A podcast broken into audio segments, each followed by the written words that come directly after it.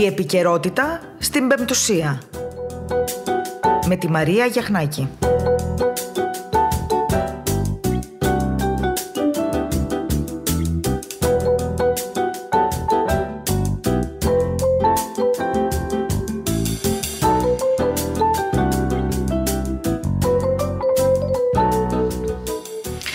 Καλησπέρα σας κυρίες και κύριοι, αγαπητοί ακροατές. Ε, Δευτέρα σήμερα, 28 Φεβρουαρίου.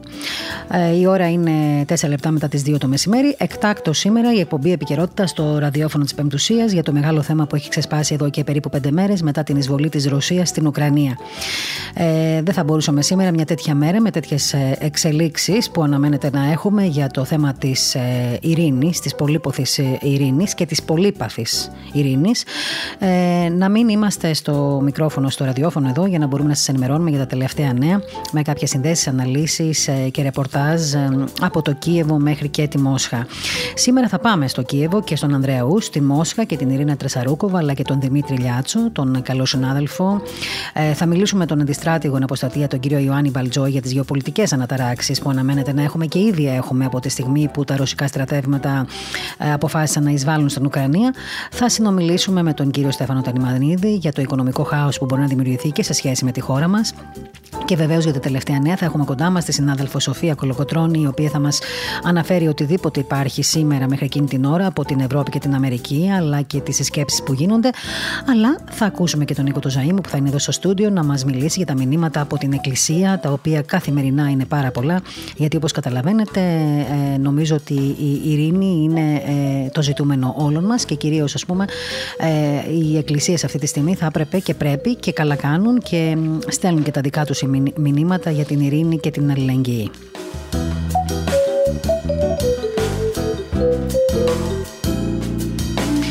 Και ενώ έχουν ξεκινήσει οι συνομιλίες Ουκρανών Ρώσων στη Λευκορωσία, όλες οι εξελίξεις, όπως καταλαβαίνετε, από λεπτό σε λεπτό μπορεί και να διαφέρουν. Βεβαίως υπάρχει μια έτσι, σιωπή αυτή τη στιγμή για το τι συμβαίνει εκεί και έτσι είναι το σωστό.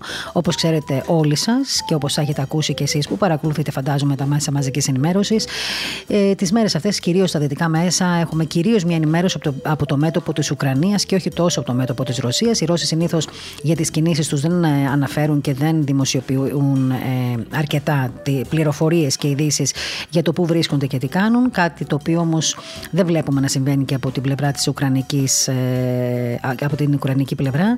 Εκεί κυρίως έχουμε μια έτσι θα έλεγα πολύ ε, πολύ συστημένη και πολύ οργανωμένη ενημέρωση.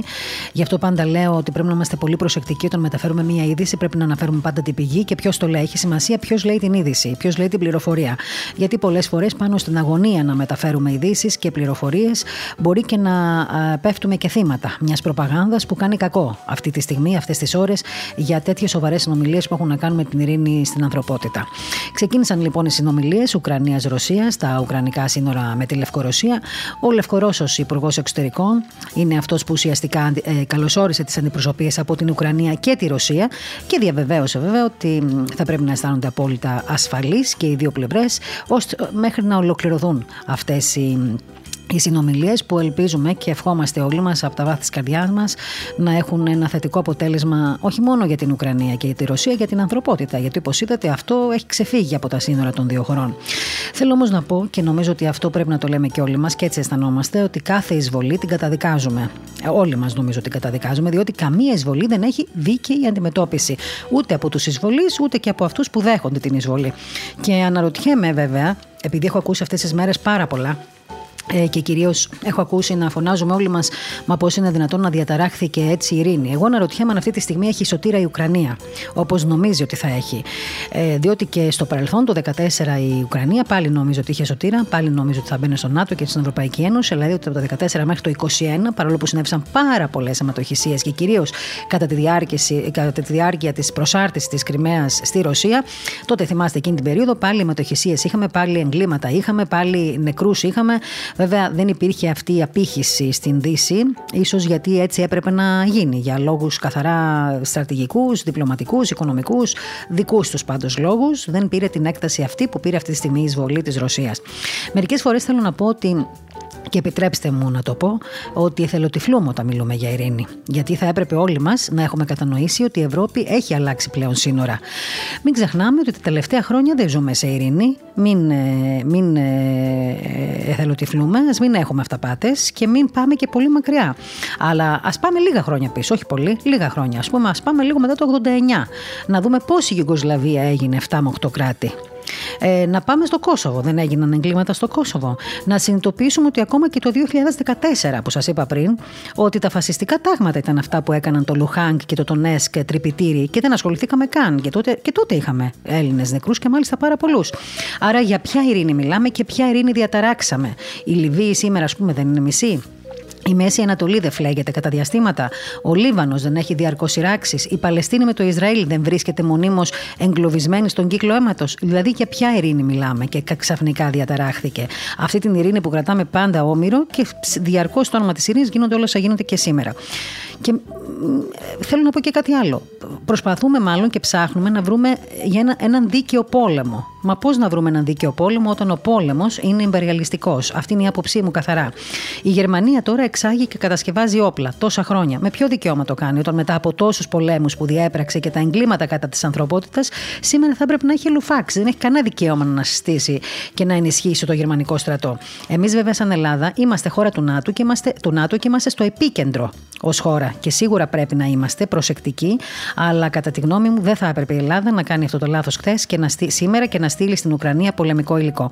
Δεν είχαμε καμία δουλειά να το κάνουμε. Θα μπορούσαμε να είχαμε στείλει βεβαίως ανθρωπιστική βοήθεια από χθες όπως το ανακοινώσαμε. Θα μπορούσαμε να είχαμε στείλει φάρμακα όπως το έχουμε κάνει και σε άλλες χώρες κατά τη διάρκεια σειράξεων και πολέμων, αλλά όχι πολεμικό υλικό.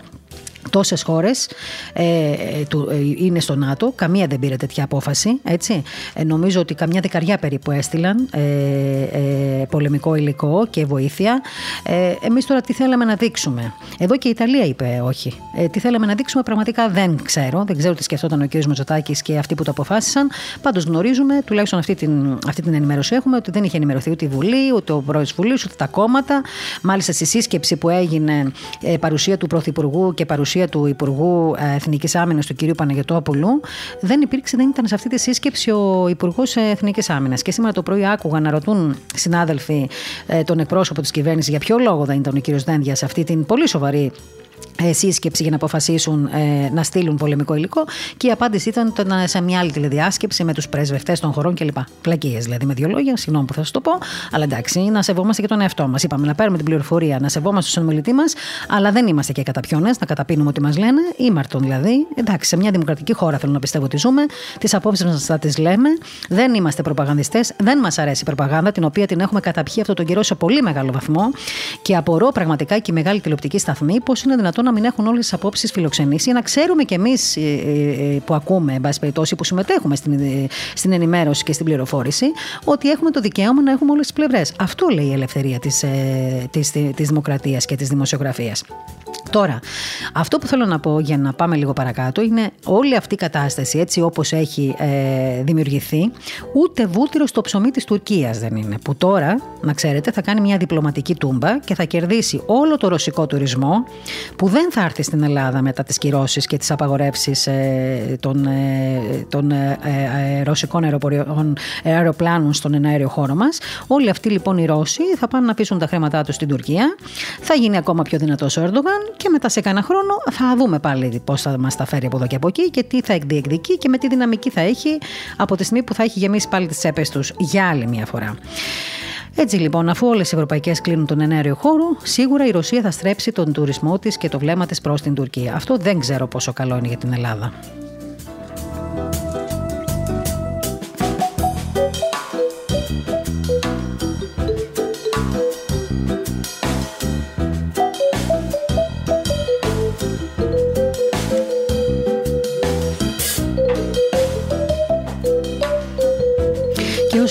Επικοινωνούμε με τον Δημήτρη Λιάτσο, τον συνάδελφο, δημοσιογράφο από την Ρωσία, να μας πει και εκείνος την δική του εικόνα σε ό,τι αφορά όλα αυτά που ζούμε αυτές τις μέρες. Γιατί καταλαβαίνετε, ο άνθρωπος είναι εκεί στην Μόσχα, έχει μια άλλη ενημέρωση. Πολύ σημαντικό να ακούμε και τους συναδέλφους από όλα τα μέρη που συμμετέχουν αυτή τη στιγμή σε, και στις διαπραγματεύσεις. Η εισβολή στην Ουκρανία θυμίζω ότι έφτασε στο σημείο να έχει στείλει τους δύο αντιπροσωπ... τις δύο αντιπροσωπείες ε, στην Λευκορωσία. Ουκρανοί και Ρώσοι τώρα κάθονται στο ίδιο τραπέζι. Έχουμε μια μεγάλη αγωνία γιατί πρόκειται να συμβεί. Μην ξεχνάτε ότι πρέπει να δούμε και πόσο επηρεάζει τις ελληνορωσικές σχέσεις η αποστολή στρατιωτικού υλικού στην Ουκρανία. Ε, και επίσης μετά τις απαγορεύσεις των, ε, των Ευρωπαίων ε, προς το Κρεμλίνο, να ξέρετε ότι η Ρωσία, και νομίζω το ανακοίνωσε ήδη, θα απαντήσει στις ευρωπαϊκές απαγορεύσεις στι ε, αερομεταφορές. Όσο δηλαδή κάθονται στο τραπέζι των διαπραγματεύσεων Ρωσία-Ουκρανία, μην νομίζετε ότι όλα όσα έχουν υποθεί και διαπραχθεί ως λάθη δεν θα τα πληρώσουμε. Όχι μόνο εμείς και όλες οι άλλες ευρωπαϊκές χώρες που είχαν να κερδίσουν. Ε, ο πόλεμος ε, έχει σίγουρα χαμένους. Και ο πόλεμος δεν είναι κάτι το οποίο αγαπάμε, κάτι το οποίο θέλουμε και ούτε το υποστηρίζουμε βεβαίως. Σε αυτές τις περιπτώσεις όμως ε, πρέπει να καταλαβαίνουμε και γιατί γίνονται ορισμένες κινήσεις όταν γίνονται, γιατί μια χώρα μπαίνει στη διαδικασία να εισβάλλει σε μια άλλη χώρα, από πού πηγάζει δηλαδή αυτή η απόφαση. Ε, και όσο η εισβολή στην Ουκρανία μένεται και οι Ρώσοι βέβαια βρίσκονται εκεί, όποιες διαπραγματεύσεις και να κάνουν, αν δεν βρεθεί μια λύση αρεστή και στις δύο πλευρές, νομίζω ότι δεν θα αργήσουμε πάρα πολύ να έχουμε ένα αποτέλεσμα θετικό για την ειρήνη.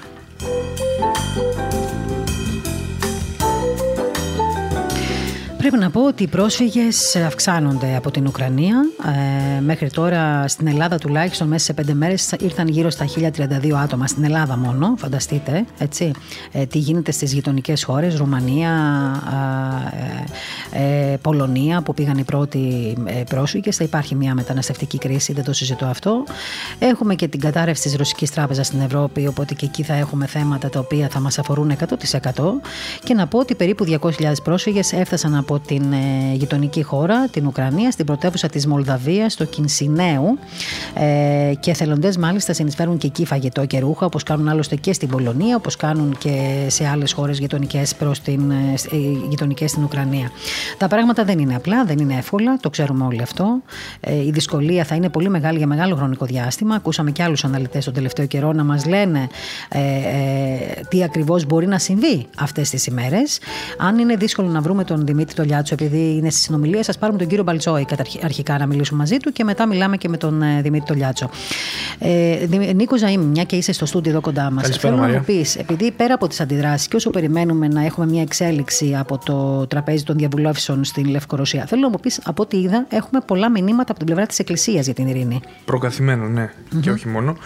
Ε, σήμερα Χθες, μάλλον, να ξεκινήσουμε από χθες το βράδυ, ο Οικουμενικός Πατριάρχης, κύριος κύριος Βαρθολομέος, είχε τηλεφωνική επικοινωνία με τον ε, πρόεδρο Μαρία της Ουκρανίας, τον κύριο Βολοντίμιρ ε, Ζελένσκι, ε, ο οποίος ε, κύριος Ζελένσκι εξέφρασε στον ε, Παναγιώτατο τις ευχαριστίες του για τη στήριξη του Οικουμενικού Πατριαρχείου και τον ενημέρωσε για την κρίση στην Ουκρανία. Από την πλευρά του Οικουμενικός Πατριάρχης διαβεβαίωσε την αλληλεγγύη του προς τον Ουκρανό πρόεδρο και του ευχήθηκε την εξύψους δύναμη και αντοχή όπως σύντομα επικρατήσει ειρήνη στην Ουκρανία. Το πρωί η Μαρία χθες κατά την ε, Θεία Λειτουργία από το φανάρι ο Οικουμενικός Πατριάρχης για ακόμη μία φορά έκανε έκκληση και ζήτησε να σταματήσουν οι εχθροπραξίες στην Ουκρανία και να κυριαρχήσει η ειρήνη.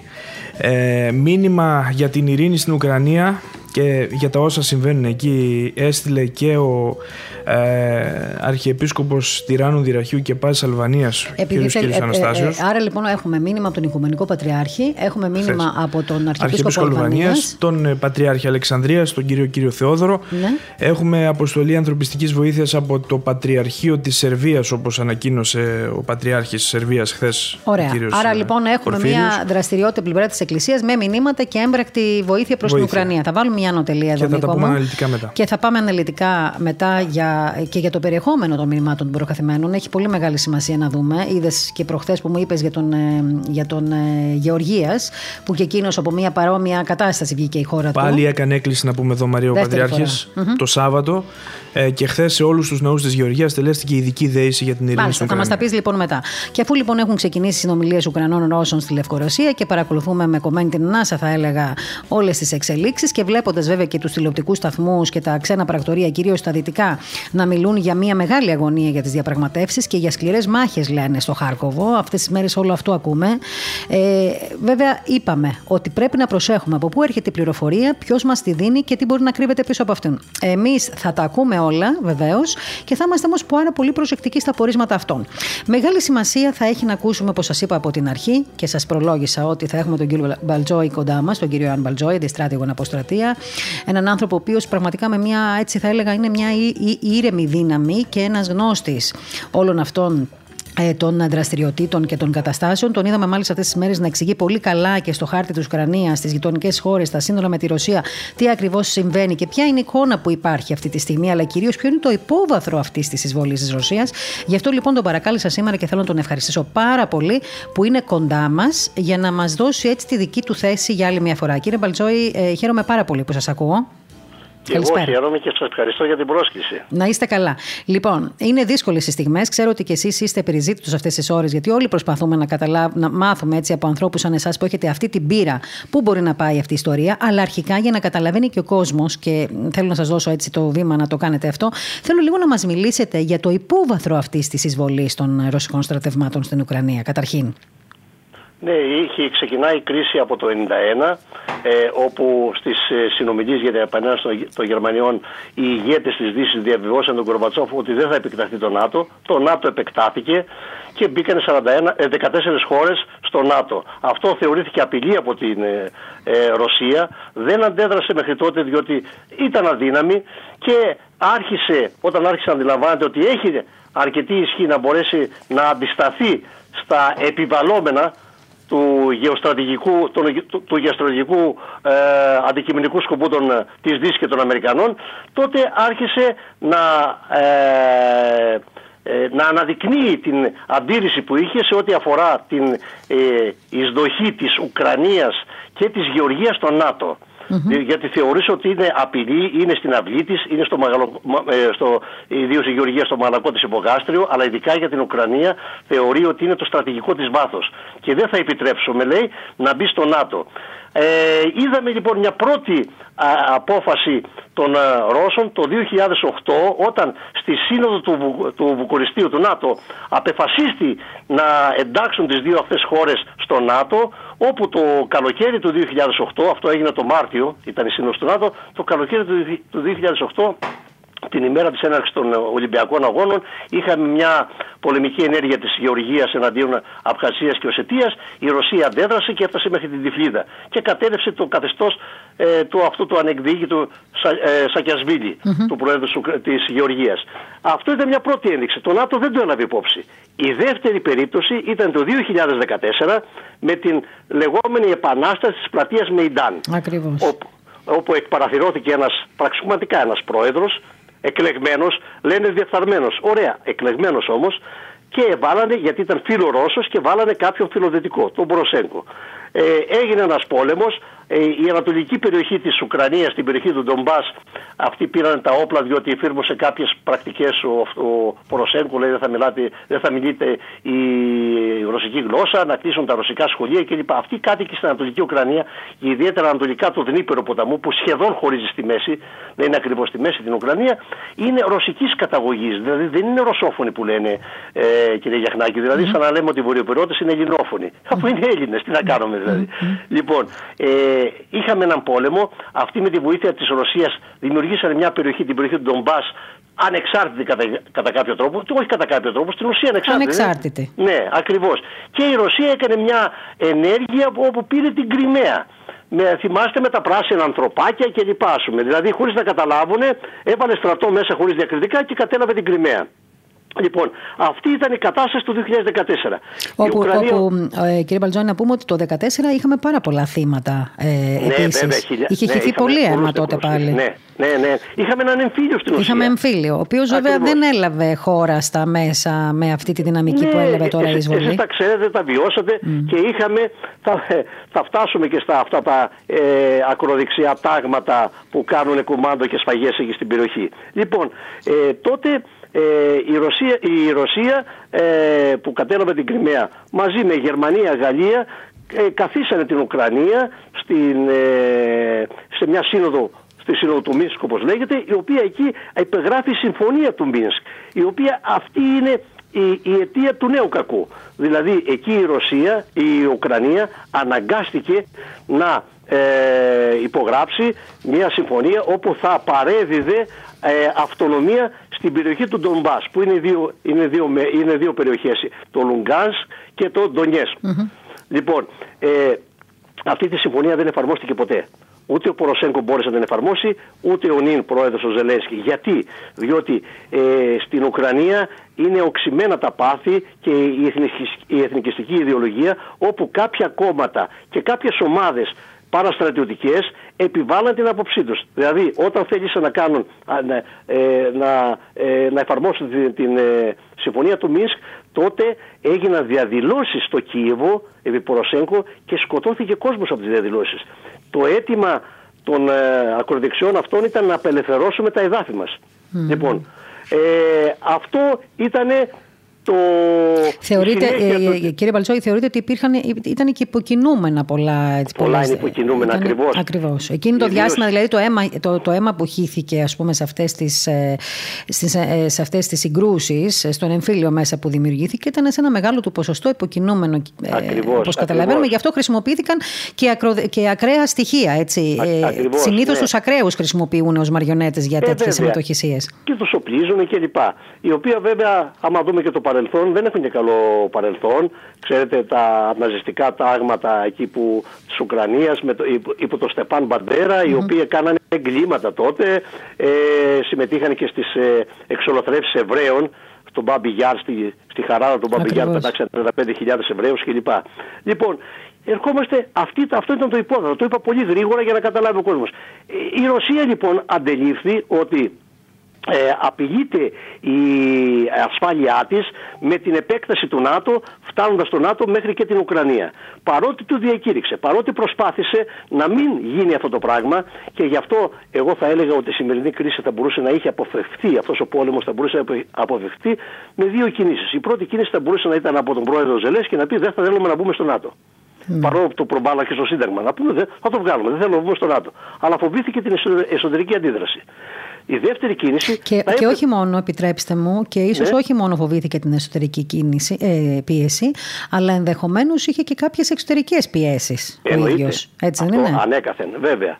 Λοιπόν, ε, η δε, ε, δεν ξέρω, ο, ο, ο, Πούτιν τον κατηγόρησε σαν μαριονέτα και σαν ναζιστή. Κυρία Γιαχνάκη, δεν είναι ναζιστής ο Ζελέσκι. Είναι Εβραίο, mm. εβραϊκής κατηγορή και μάλιστα η οικογένειά του εξολοθρεύτηκε από τους Γερμανούς. Από, τα τέσσερα, από τα τέσσερα παιδιά μιας οικογένειας γλίτωσε ένας, ο παππούς του Ζελέσκι. Άρα λοιπόν το μόνο που δεν είναι είναι ναζιστής. Λοιπόν, διότι η οικογένειά του υπέφερε τα, τα, ε, ε, εξολοθρεύτηκε από του από τους Ναζί. Εντάξει, πιο πολύ θύμα θα βλέπαμε. Θύμα καταστάσεων ότι είναι ο Ζελένσκι σε σχέση με τη χώρα του παρά ναζιστής. Θύμα καταστάσεων. Και ε, εδώ μια παρένθεση που προχωρήσουμε. Ο Ζελένσκι από ε, αμφισβητούμενος ηγέτης, διότι διέπραξε πολλά λάθη στην προετοιμασία της χώρας του για να τη βάλει σε πόλεμο που φαινόταν από τους περισσότερους θα ερχόταν. Άλλοι λέγανε δεν θα γινόταν. Πάση περιπτώσει αυτός έπρεπε να κάνει τις προετοιμασίες του. Δηλαδή να πει είμαστε Δεν έκανε κινητοποίηση, δεν έκανε ε, ε, επιστράτευση, δεν έκανε τίποτε. Δηλαδή επιστράτευση όταν αρχίζει ο πόλεμος είναι αστείο πράγμα. Έτσι, Εντάξει, είναι το πρώτο πράγμα που κάνεις πριν ξεκινήσει ο πόλεμος, όχι όταν ξεκινήσει. Ακριβώς. Ακριβώς. Και μετά αρχίσανε και μοιράζανε όπλα στο, στον κόσμο και σκοτώνται μεταξύ τους τώρα. Να ξέρετε ναι. ότι κάτι έμαθα, έμαθα από κάποιους ε, ξένους συναδέλφους, όχι Έλληνες ε, και, ναι. και Ουκρανούς ακόμα, ότι ε, αυτοί που πήραν τα όπλα στα χέρια τους κάνουν πλιάτσικο στα σπίτια τώρα. Α, μπράβο, αυτό. Γίνανε δηλαδή ε, παραστρατιωτικές οργανώσεις, ε, όχι τόσο για να πολεμήσουν για την πατρίδα τους αυτοί, αυτό, δια, αυτό διατείνονται και φωνάζουν, αλλά περισσότερο να εκμεταλλευτούν αυτές τις καταστάσεις. Έχουμε δει βίντεο που κάνουν, σταματάνε αυτοκίνητα, σκοτώνουν κόσμο. Είδατε το, δεν ξέρω αν το είδατε το Ναι, ναι, βιντεάκι βέβαια, αυτό με- βέβαια. Με τους παρακρατικούς εκεί που ναι, με τους σταματούσαν τον παρακρατικούς. κόσμο. Α, ναι. Αυτοί είναι επικίνδυνοι. Δεν δε, δε λέμε ότι τα κάνει ο Ουκρανικός στρατός. Αυτοί έχουν ένα βαθμό πειθαρχίας. Βέβαια δεν είναι σε πολύ ψηλό, αλλά τα κάνουν οι παρακρατικοί. Και αυτοί έχουν όπλα. Και αυτοί που κινούνται από άλλες δυνάμεις. Κύριε Μπαλτζόη, με αυτό που λέτε, νομίζω ότι επιβεβαιώνεται, το επιβεβαιώνει η ιστορία σε κάθε πόλεμο και σε κάθε σύραξη. Γιατί εσείς ξέρετε και από την Ιντιφάντα, ξέρετε και από άλλους πολέμους στη Μέση Ανατολή. Ήμουνα, ήμουνα και στη Βοσνία. Έτσι, ήμουνα... και στη Βοσνία ήσασταν λοιπόν και εσείς και εγώ. Άρα λοιπόν θυμόμαστε όλοι ότι σε αυτές τις περιπτώσεις πάντα υπάρχουν κάποια στοιχεία παρακρατικά, ε, εν πάση περιπτώσει και αντάρτες, οι οποίοι και ακραία ε, φαινο- ε, στοιχεία, τα οποία είναι τα λάθος χέρια που παίρνουν τα όπλα στη, λα- τη λάθος στιγμή. Και συνήθως Συμφωνώ συμβαίνουν αυτά που απόλυτα. συμβαίνουν. Συμφωνώ για να μην απόλυτα μιλήσουμε μαζί τώρα σας. για τις σφαγές που γινόντουσαν στο γόνατο έτσι, στην ε, Βοσνία, Ερζεγοβίνη και στο Κόσοβο τότε. Έχω βρεθεί σε τέτοιες καταστάσεις με unidentified bodies, μη αναγνωρισμένα πτώματα. Αφήστε. Είναι Ακριβώς. λιπερή ιστορία, έχετε και εσείς την Μα εμπειρία. επειδή το ξέρω, γι' αυτό σας το λέω, γι' αυτό σας το Ναι, αναφέρω. ε, ε, δηλαδή είναι φοβερό. Πραγματικά αυτή είναι η επικίνδυνη κατάσταση στην Ουκρανία. Αυτοί είναι που πιέζουν στα άκρα και ε, ε, έχω την εντύπωση ότι η Ουκρανία στη συγκεκριμένη περίπτωση είναι ο χρήσιμος ηλίθιος στην διαπάλη διαμάχη των μεγάλων δυνάμεων, των πλανητικών δυνάμεων, ε, Αμερικής, Ρωσίας κλπ. στις γεωπολιτικές εξελίξεις που έρχονται. Δηλαδή σε ένα νέο πολυπολικό κόσμο είναι πώς θα πάρουμε τα περισσότερα ρίσματα. Και είναι κρίμα για μια χώρα να ε, χρησιμοποιείται κατά αυτόν τον τρόπο. Άρα Τώρα, λέτε ότι γεωπολιτικά θα αλλάξει το σκηνικό ουσιαστικά. Βεβαίως έχουμε, έχουμε καταρχήν έχουμε μια νέα εποχή. Η νέα ε, εποχή είναι η, νεοπολι, ε, νεο- ε, η πολυπολική νεοψυχροπολεμική περίοδος. Και αυτή η ρωσική-ουκρανική κρίση δεν θα είναι ένα αυτοτελές επεισόδιο κύριε Γιαχνάκη, αλλά θα έχει συνέχεια και θα περιοδοτήσει νέες εξελίξεις. Και αυτό είναι το δυσάρεστο. Και αυτό μας Λοιπόν, φοβίζει όλους. κύριε αυτό μας Μπαλτσόνη. φοβίζει όλους. Λοιπόν, ο Πούτιν το κατάλαβε αυτό και, ε, ε, απο- ε, και αποφάσισε να, να χρησιμοποιήσει σκληρή ισχύ γιατί σου λέει ότι διακυβεύεται η ασφάλεια της χώρας μου με αυτές τις εξελίξεις, με την επέκταση κλπ. Δεν ξέρω αν έχει δίκιο ή άδικο, θα το δείξει η ιστορία. Αλλά και η αιμονή των Αμερικανών να κάνουν οπωσδήποτε την επέκταση του ΝΑΤΟ σε μια χώρα, δεν ξέρω πόσο σημαντική είναι η Ουκρανία. Άρα θέλουν να πιέσουν τη Ρωσία. Προσέξτε, εδώ ήθελα να σας πω δύο παραδείγματα. Ο Τζορτ Κέναν, για όσους ασχολούνται με τη γεωπολιτικη είναι ο πατέρας της ανάσχεσης. Αυτός ο οποίος με το Long Telegram ενημέρωσε τους Αμερικανούς ότι ο Στάλιν ετοιμάζεται να ε, επιτεθεί στην, ε, και στην Ευρώπη μετά το δεύτερο παγκόσμιο πόλεμο. Το 47, 46 δεν θα έστειλε το, τηλε- το, το τηλεγράφημα. Ε, και ο άνθρωπος αυτός πριν πεθάνει, πριν από 2-3 χρόνια, νομίζω 4 που πέθανε, είπε γιατί το, το ζήτημα της επέκτασης του, του ΝΑΤΟ στην Ουκρανία δεν είναι τώρα, είπαν από το 2008 είπε θα είναι το πιο ολέθριο σφάλμα λέει της ε, Αμερικής εάν επεκταθεί το ΝΑΤΟ μέχρι την Ουκρανία. Τζορτζ Κέναν, ο πατέρας της ανάσχεσης, αυτός διέστησε τη Σοβιετική, Ένω- τη, ε, τη, τη Σοβιετική Ένωση με την, με την πολιτική του που εφαρμόσαν οι Αμερικανοί. Και να πω και ένα σύγχρονο παράδειγμα. Ο Τζορτζ Μερσχάιμερ, ο οποίος είναι ο πατέρας της ρεαλιστικής πολιτικής, ο καθηγητής που κάθονται προσοχή όλοι, γιατί ε, οι απόψεις του και οι θεωρίες του είναι Ευαγγέλιο για όλους στις διεθνείς σχέσεις κλπ. Σε πρόσφατη διάλεξή του στο Πανεπιστήμιο του Σικάγου λέει Κάνουμε λάθος εδώ με την Ουκρανία, λέει. Δεν πρέπει να επεκταθούμε. Ακόμα και ο Κίσιγκερ τόσες φορές το έχει πει επί, επί Τραμπ. Τα, θα αναφέρω αυτά τα παραδείγματα για να καταλάβουμε ότι εδώ έχει διαπράξει η Αμερική ένα σφάλμα. Η αιμονή τους να πιέσουν τη Ρωσία κλπ. Ξέρετε τι θα προκαλέσει. Να σας πω τι θα προκαλέσει. Πιέζοντας τη Ρωσία ε, προς τα, ανατολ- προς τα ανατολικά. Είναι σαν να τη βγάζουμε έξω από την Ευρώπη. Για μένα η Ρωσία είναι Ευρώπη. Δηλαδή είναι η Τουρκία Ευρώπη και δεν είναι η Ρωσία. Έτσι μην τρελαθούμε. Αλλά πιέζοντας τη Ρωσία στα ανατολικά θα τη φέρει στην αγκαλιά της Κίνας. Θα δημιουργήσουν λοιπόν μια στρατηγική μορφή συμμαχία με αποτέλεσμα να δημιουργηθεί στο χέρτρατο, όπως λένε οι βιοπολιτικοί, στην καρδιά, στην Ευρασία, μια hyper power, όχι super power, hyper power και όπως λένε και οι Αμερικανοί αναλυτές θα είναι μοναδική στα παγκόσμια χρονικά και αδύνατο να αντιμετωπιστεί. Ναι, αλλά αυτό δεν το σκέφτεται όμως η Αμερική. Ε, Ότι θα κοιτάξτε, είναι μια δυναμική τεράστια απέναντί της Κίνα η με οποία, Ρωσία. η οποία δεν θα μπορεί να την ελέγξει μετά. Θα χάσει τα πρωτεία. Αυτό το λένε και οι Αμερικανοί, άμα διαβάσετε σοβαρούς αναλυτές, το λένε αυτό το πράγμα. Αλλά τι συμβαίνει; Η Αμερική, σαν μια δημοκρατική χώρα, έχει πολλές φωνές και εξαρτάται ποιες φωνές επηρεάζουν την Αμερικανική πολιτική. Λοιπόν, οι νουνεχείς φωνές κλπ. θεωρούνται ότι είναι το παθής. Σου λέει η Αμερική πρέπει να είναι και- κυρίαρχη. Είναι αυτή τη στιγμή η πρώτη δύναμη στον κόσμο. Αλλά έρχεται μια Κίνα από πίσω με μεγάλη ταχύτητα. Σε μερικά χρόνια θα πάρει την εξουσία. Και αν βάλει και τη Ρωσία, φανταστείτε, Ρωσία τεχνολογία, ιδίως πυραυλικά συστήματα είναι ασύγκριτη. Ρωσία το χρήμα δεν αντιμετωπίζεται κυρία ε, Γιαχνάκη. Δεν αντιμετωπίζεται αυτή η hyperpower. Και δυστυχώς εμείς ανήκουμε, αν γίνει αυτό το πράγμα, θα ανήκουμε στη λάθος πλευρά. Η Δύση θα υποστεί, τα, ε, θα υποστεί ε, συνέπειες. Οπότε θα δημιουργηθεί μια νέα δύναμη, πολύ έτσι, ναι, ενισχυμένη, ναι, ένας πόλος ας πούμε, στον οποίο θα μπορούμε ένας να... Πόλος που, ένας πόλος, καλά το είπατε, που θα, θα έχει και κάποιες παραφιάδες. Θα δούμε και άλλες χώρες να μπαίνουν σε αυτόν τον ισχυρό πόλο. Πρώτα απ' όλα το Ιράν mm-hmm. ενδεχομένως να μπει και η Τουρκία. Ενδεχομένως λέω. Νομίζω, αν δεν κάνω λάθος, δεν ξέρω αν παρακολουθήσατε κι εσείς, ότι το Ιράν ε, είχε κάποια συνομιλία με, τον, ε, την Ρωσία τις μέρες αυτές. Και έστειλε, νομίζω, μηνύματα υποστήριξης προς την εισβολή αυτή, έτσι δεν είναι; Βέβαια, βέβαια, βέβαια. Ακριβώς όπως το λέτε. Και το Ιράν είναι μια δύναμη που δεν μπορεί κανείς να μην την υπολογίσει. Μα τι λέτε τώρα; και ίσως και η Βόρεια Κορέα που έχει καλές σχέσεις με την Κίνα. Καταλαβαίνετε τι δημιουργείται. Δημιουργείται ένα τέρας από πλευράς ε, γεωπολιτικής δύναμης. Ένα τέρας. Πώς θα το αντιμετωπίσουμε με την ΑΟΚΟΣ μόνο; Δεν όχι. Με ποιο με το ΝΑΤΟ; Βέβαια αυτή η κρίση ε, αναφέρουν ορισμένοι ότι ήταν η άποψη της Αμερικής πρέπει να αναζωογονήσω το ΝΑΤΟ. Λοιπόν, διότι με τον Τραμπ είχε λίγο περιπέσει σε αδράνεια. Ήδη αναζωογονήθηκε το ΝΑΤΟ, ήδη ο οργανισμός πήρε τα πάνω του. Εγώ νομίζω και... ότι κερδισμένο βγήκε το ΝΑΤΟ, μόνο το ΝΑΤΟ αυτή τη στιγμή βέβαια, από αυτή την το εισβολή. Το ΝΑΤΟ και η Αμερική βγήκε mm. κερδισμένο και, και η Ρωσία βέβαια για την, με το φυσικό αέριο που πουλάει σε υψηλές τιμές. Αλλά το, η Αμερική, κυρία Γιαχνάκη, αυτή τη στιγμή πρώτον θα αυξήσει τις πωλήσεις της σε οπλικά συστήματα. Δηλαδή αυτό που λέμε ε, στρατιοβιομηχανικό σύμπλεγμα της Αμερικής ε, το οποίο ελέγχει πραγματικά την, τις κυβερνήσεις της Αμερικής ε, είχε χρόνια να, να κάνει πουλήσει μεγάλες διότι με τον πόλεμο κατά της τρομοκρατίας δεν πουλούσε πολλά αυτά. Mm-hmm. Ο πόλεμος ήταν άλλης μορφής.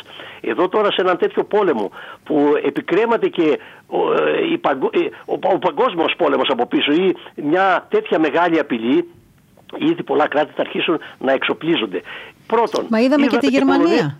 Αυτό θα σας έλεγα τώρα. Αλλά πριν σας πω, θα σας πω την Πολωνία και σα πω για τη Γερμανία. Είναι πολύ ενισχυτικό αυτό που γίνεται.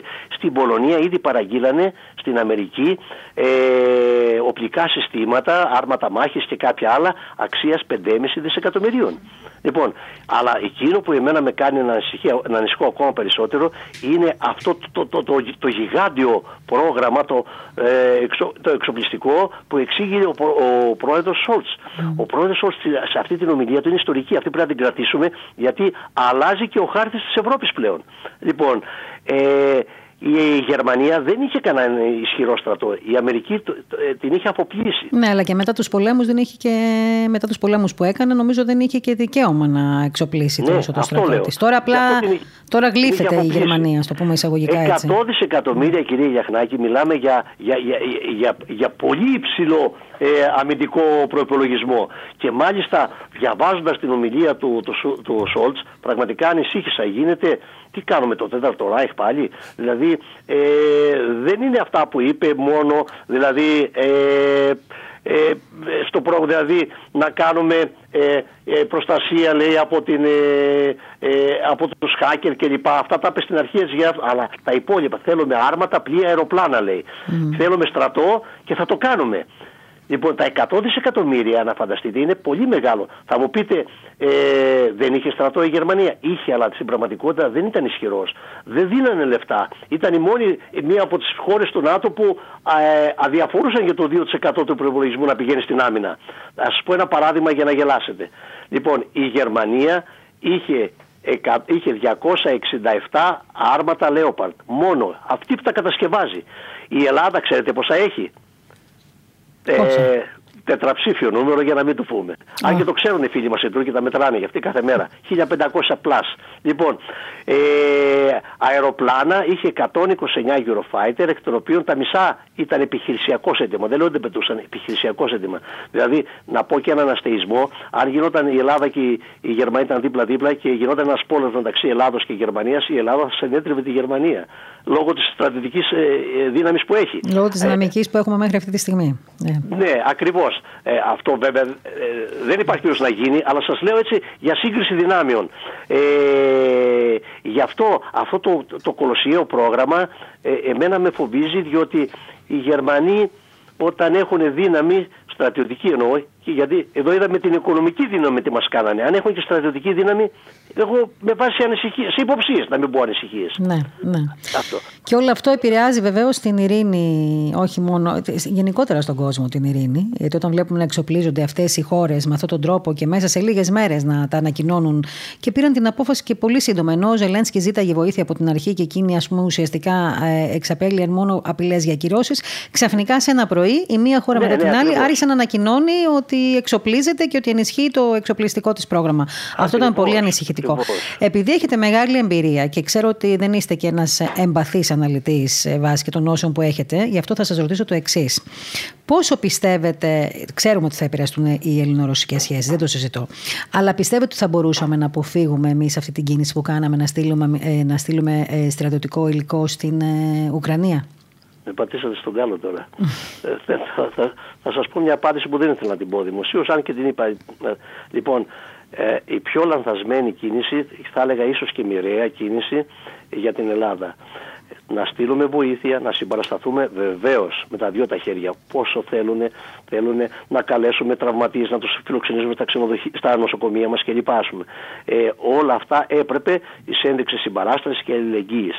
Αλλά να στείλουμε στρατιωτικό υλικό σημαίνει γινόμαστε μέλος της κρίσης, γινόμαστε mm. μέλος της σύγκρουσης, γινόμαστε στόχος. Ήδη η Ρωσία απήντησε και είπε, λέει θα το, θα, θα, θα το επιστρέψουμε με τόκο πίσω. Ναι. Και τώρα σήμερα, το πριν από λίγο διάβασα, ότι η Ρωσία είπε ότι όσες χώρες στείλουν βοήθεια λέει, στην Ουκρανία, στοχοποιούνται πλέον και, και, και, με, και με πυρηνικές κεφαλές. Δηλαδή πόσο, τι να πω, δεν θέλω να πω τίποτα άλλο, αφήσω, να τα αφήσουμε έτσι γιατί ε, πραγματικά ε, θα χάσω την ψυχραιμία μου, δεν μπορώ να καταλάβω. Και μάλιστα ελήφθηκε κατά τρόπο μη προβλεπόμενο. Αυτό τα, τα αποφασίζει ε, η Επιτροπή Άμυνας και Εξοπλισμών, η οποία είναι, διακομματι... είναι μάλλον πολυκομματική, συμμετέχουν mm. όλα τα κόμματα. Μα δεν, δεν ερωτήθηκαν νομίζω τα κόμματα για αυτή την κίνηση. Όχι μόνο τα κόμματα. Από ό,τι διάβασα, λέει, δεν συμμετείχε ο Υπουργός Εξωτερικών. Προσέξτε, ο Υπουργός Εξωτερικών. Αν έπρεπε ένα άτομο να είναι εκεί, είναι ο Υπουργός Εξωτερικών. Γιατί λέει συνομιλούσε με τον πρέσβη στη Μαριούπολη. Λοιπόν, ε, Καλά. Ε, εντάξει, το άλλο με τον τοτό το ξέρουμε. λοιπόν, ε, θέλω να πω ότι αυτά τα πράγματα είναι επικίνδυνα. Ε, και ε, εγώ θα ήθελα να, να πω δύο πράγματα και θα καταλάβετε γιατί λέω τη λέξη επικίνδυνα. Λοιπόν, 1919 η Ελλάδα επίστη, ήταν οι Μπολσεβίκοι τότε που προσπαθούσαν να κυριαρχήσουν, να, να καταλάβουν την εξουσία στην Ρωσία. Θυμάστε τους εμφύλιου πολέμους και όλα αυτά που γινόταν η Ελλάδα πείθεται από τη Γαλλία και στέλνει δύο μεραρχίες που λέτε στην Ουκρανία. Στην Ουκρανία. Λοιπόν, τι συνέβη μετά; Φυσικά δεν. Οι Μπολσεβίκοι κυριαρχήσανε και η Ελλάδα γύρισε πίσω και εδώ πρέπει να πούμε ήταν από τα μόνα ξένα τμήματα που στάθηκαν στην περιοχή που πολεμήσανε αξιοθαύμαστα και όχι μόνο αυτό, ήταν τα, τα μόνα αυτά που γυρίσαν πίσω πάλι συγκροτημένα. Λοιπόν, ε, τι συνέβη μετά και αυτό με ανησυχεί η Μικρασιατική καταστροφή. Την κρίσιμη περίοδο, το, το 1921, ε, υπεγράφει η Συμφωνία Κικέριν Μουσταφά Κεμάλ και το αποτέλεσμα αυτής ήταν από την, να αρχίσει να ε, τροφοδοτεί με πολεμικό υλικό, με, με χρήματα κλπ. Με δάνεια, υποτίθεται δανεικά και γύριστα. Λοιπόν, ε, το Μουσταφά Κεμάλ και την Τουρκία. Και το κρίσιμο σημείο, κυρία ε, ε, λοιπόν, το, λοιπόν, το κρίσιμο σημείο ήταν όταν κατά την προέλασή μας στο Σαγκάριο η Ρωσία έστειλε, η Σοβιετική Ρωσία τότε, δεν είχε γίνει η Σοβιετική Ένωση, έστειλε 80.000 τυφέκια, ε, δεκάδες χιλιάδες ε, λίρες και δύο εργοστάσια πυρίτιδος με αποτέλεσμα ο Μουσταφά Κεμάλ να βρεθεί με 8 μεραρχίες επιπλέον στη μάχη του Σαγκαρίου και να αναχαιτήσει την προέλαση του ελληνικού στρατού. Αποτέλεσμα η επιθετική επιστροφή των, των Τούρκων λοιπόν και μας πάθαμε αυτό το οποίο πάθαμε. Και ρωτάω εγώ, δεν μας διδάσκει τίποτα ιστορία, γι' αυτό είναι ιστορία. Και ένα δεύτερο που ήθελα να πω, γι' αυτό ανησυχώ, είναι το εξής. Α υποθέσω, μια υπόθεση εργασίας σας κάνουμε. Ότι ο πόλεμος αυτός λύγει με νίκη των Ρώσων. Και η Ανατολική Ουκρανία, εγώ πιστεύω ότι θα, ε, ε, θα υπάρξει de facto διχοτόμηση στην, στην Ουκρανία, αλλά δεν έχει σημασία αυτό. Θα υπάρξει, λοιπόν, ναι. Έτσι, έτσι πιστεύω και εγώ πάντως. Ναι. Βλέποντας βέβαια πάντα. Τις εξελίξεις. Mm-hmm. Λοιπόν, ας υποθέσουμε ότι ότι έχει γίνει αυτό και η Ανατολική Ουκρανία είναι στην σφαίρα επιρροής ή στην απόλυτη κατοχή της Ρωσίας. Εκεί έχουμε 120.000 ε, Έλληνες ομογενείς. Ε, πώς θα πούμε εμείς στη Ρωσία μετά να προστατεύσουμε τους ομογενείς μας όταν εμείς στείλαμε όπλα να σκοτώσουμε Ρώσους; Βέβαια, όταν ένα μεγάλο κομμάτι της Ουκρανίας είναι Έλληνες.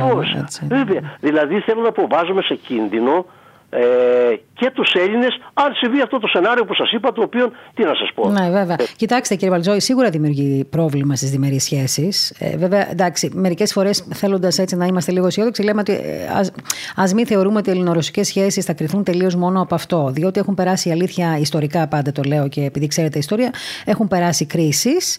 Παραμένουν βέβαια μακραίωνες. Υπάρχει μια βαθιά ιστορική σχέση. Όμως αυτή τη φάση τα πράγματα είναι τελείως διαφορετικά. Ήμασταν από τους πρώτους που αποφασίσαμε να στείλουμε εξοπλισμό ε, πολεμικό εκεί. Δηλαδή δεν περιμέναμε καν. Αυτό μου έκανε μεγάλη εντύπωση. Για πότε ας πούμε, αποφασίστηκε και για πότε σηκώθηκαν τα ΣΕ 130, ε, ούτε κανείς ε, μπορεί να σκεφτεί έτσι πώς ναι, ναι, έγινε. Ναι, πραγματικά.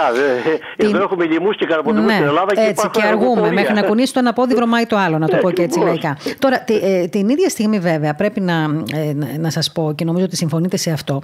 Υπάρχει μια φρενίτιδα της Δύσης απέναντι στον Πούτιν που θα έλεγα ότι δεν είναι και ορθολογικά καταναμημένη. Η ίδια η Δύση, και γιατί το λέω αυτό έτσι, για να μην παρεξηγηθώ.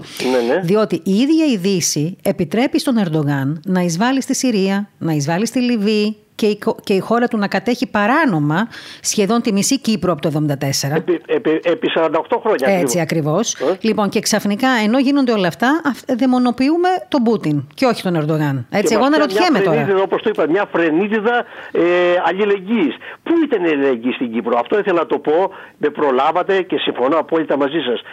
Δεν θα έπρεπε να το, να, να, το, να το εκδηλώσουμε κι εμείς και να πούμε ναι, αλληλεγγύη βεβαίως, αλλά ρε παιδιά για την Κύπρο τι γίνεται; Δεν υπάρχει mm. πράγμα. Το ίδιο πράγμα έγινε εκεί και χειρότερο. Έτσι ακριβώς. Άρα λοιπόν έχουν επιλεκτική μνήμη ορισμένοι. Έχουν επιλεκτική και ίσως νομίζω φταί, φταίτε κι εσείς, όχι εσείς προσωπικά. Ναι, γενικά, να το πείτε.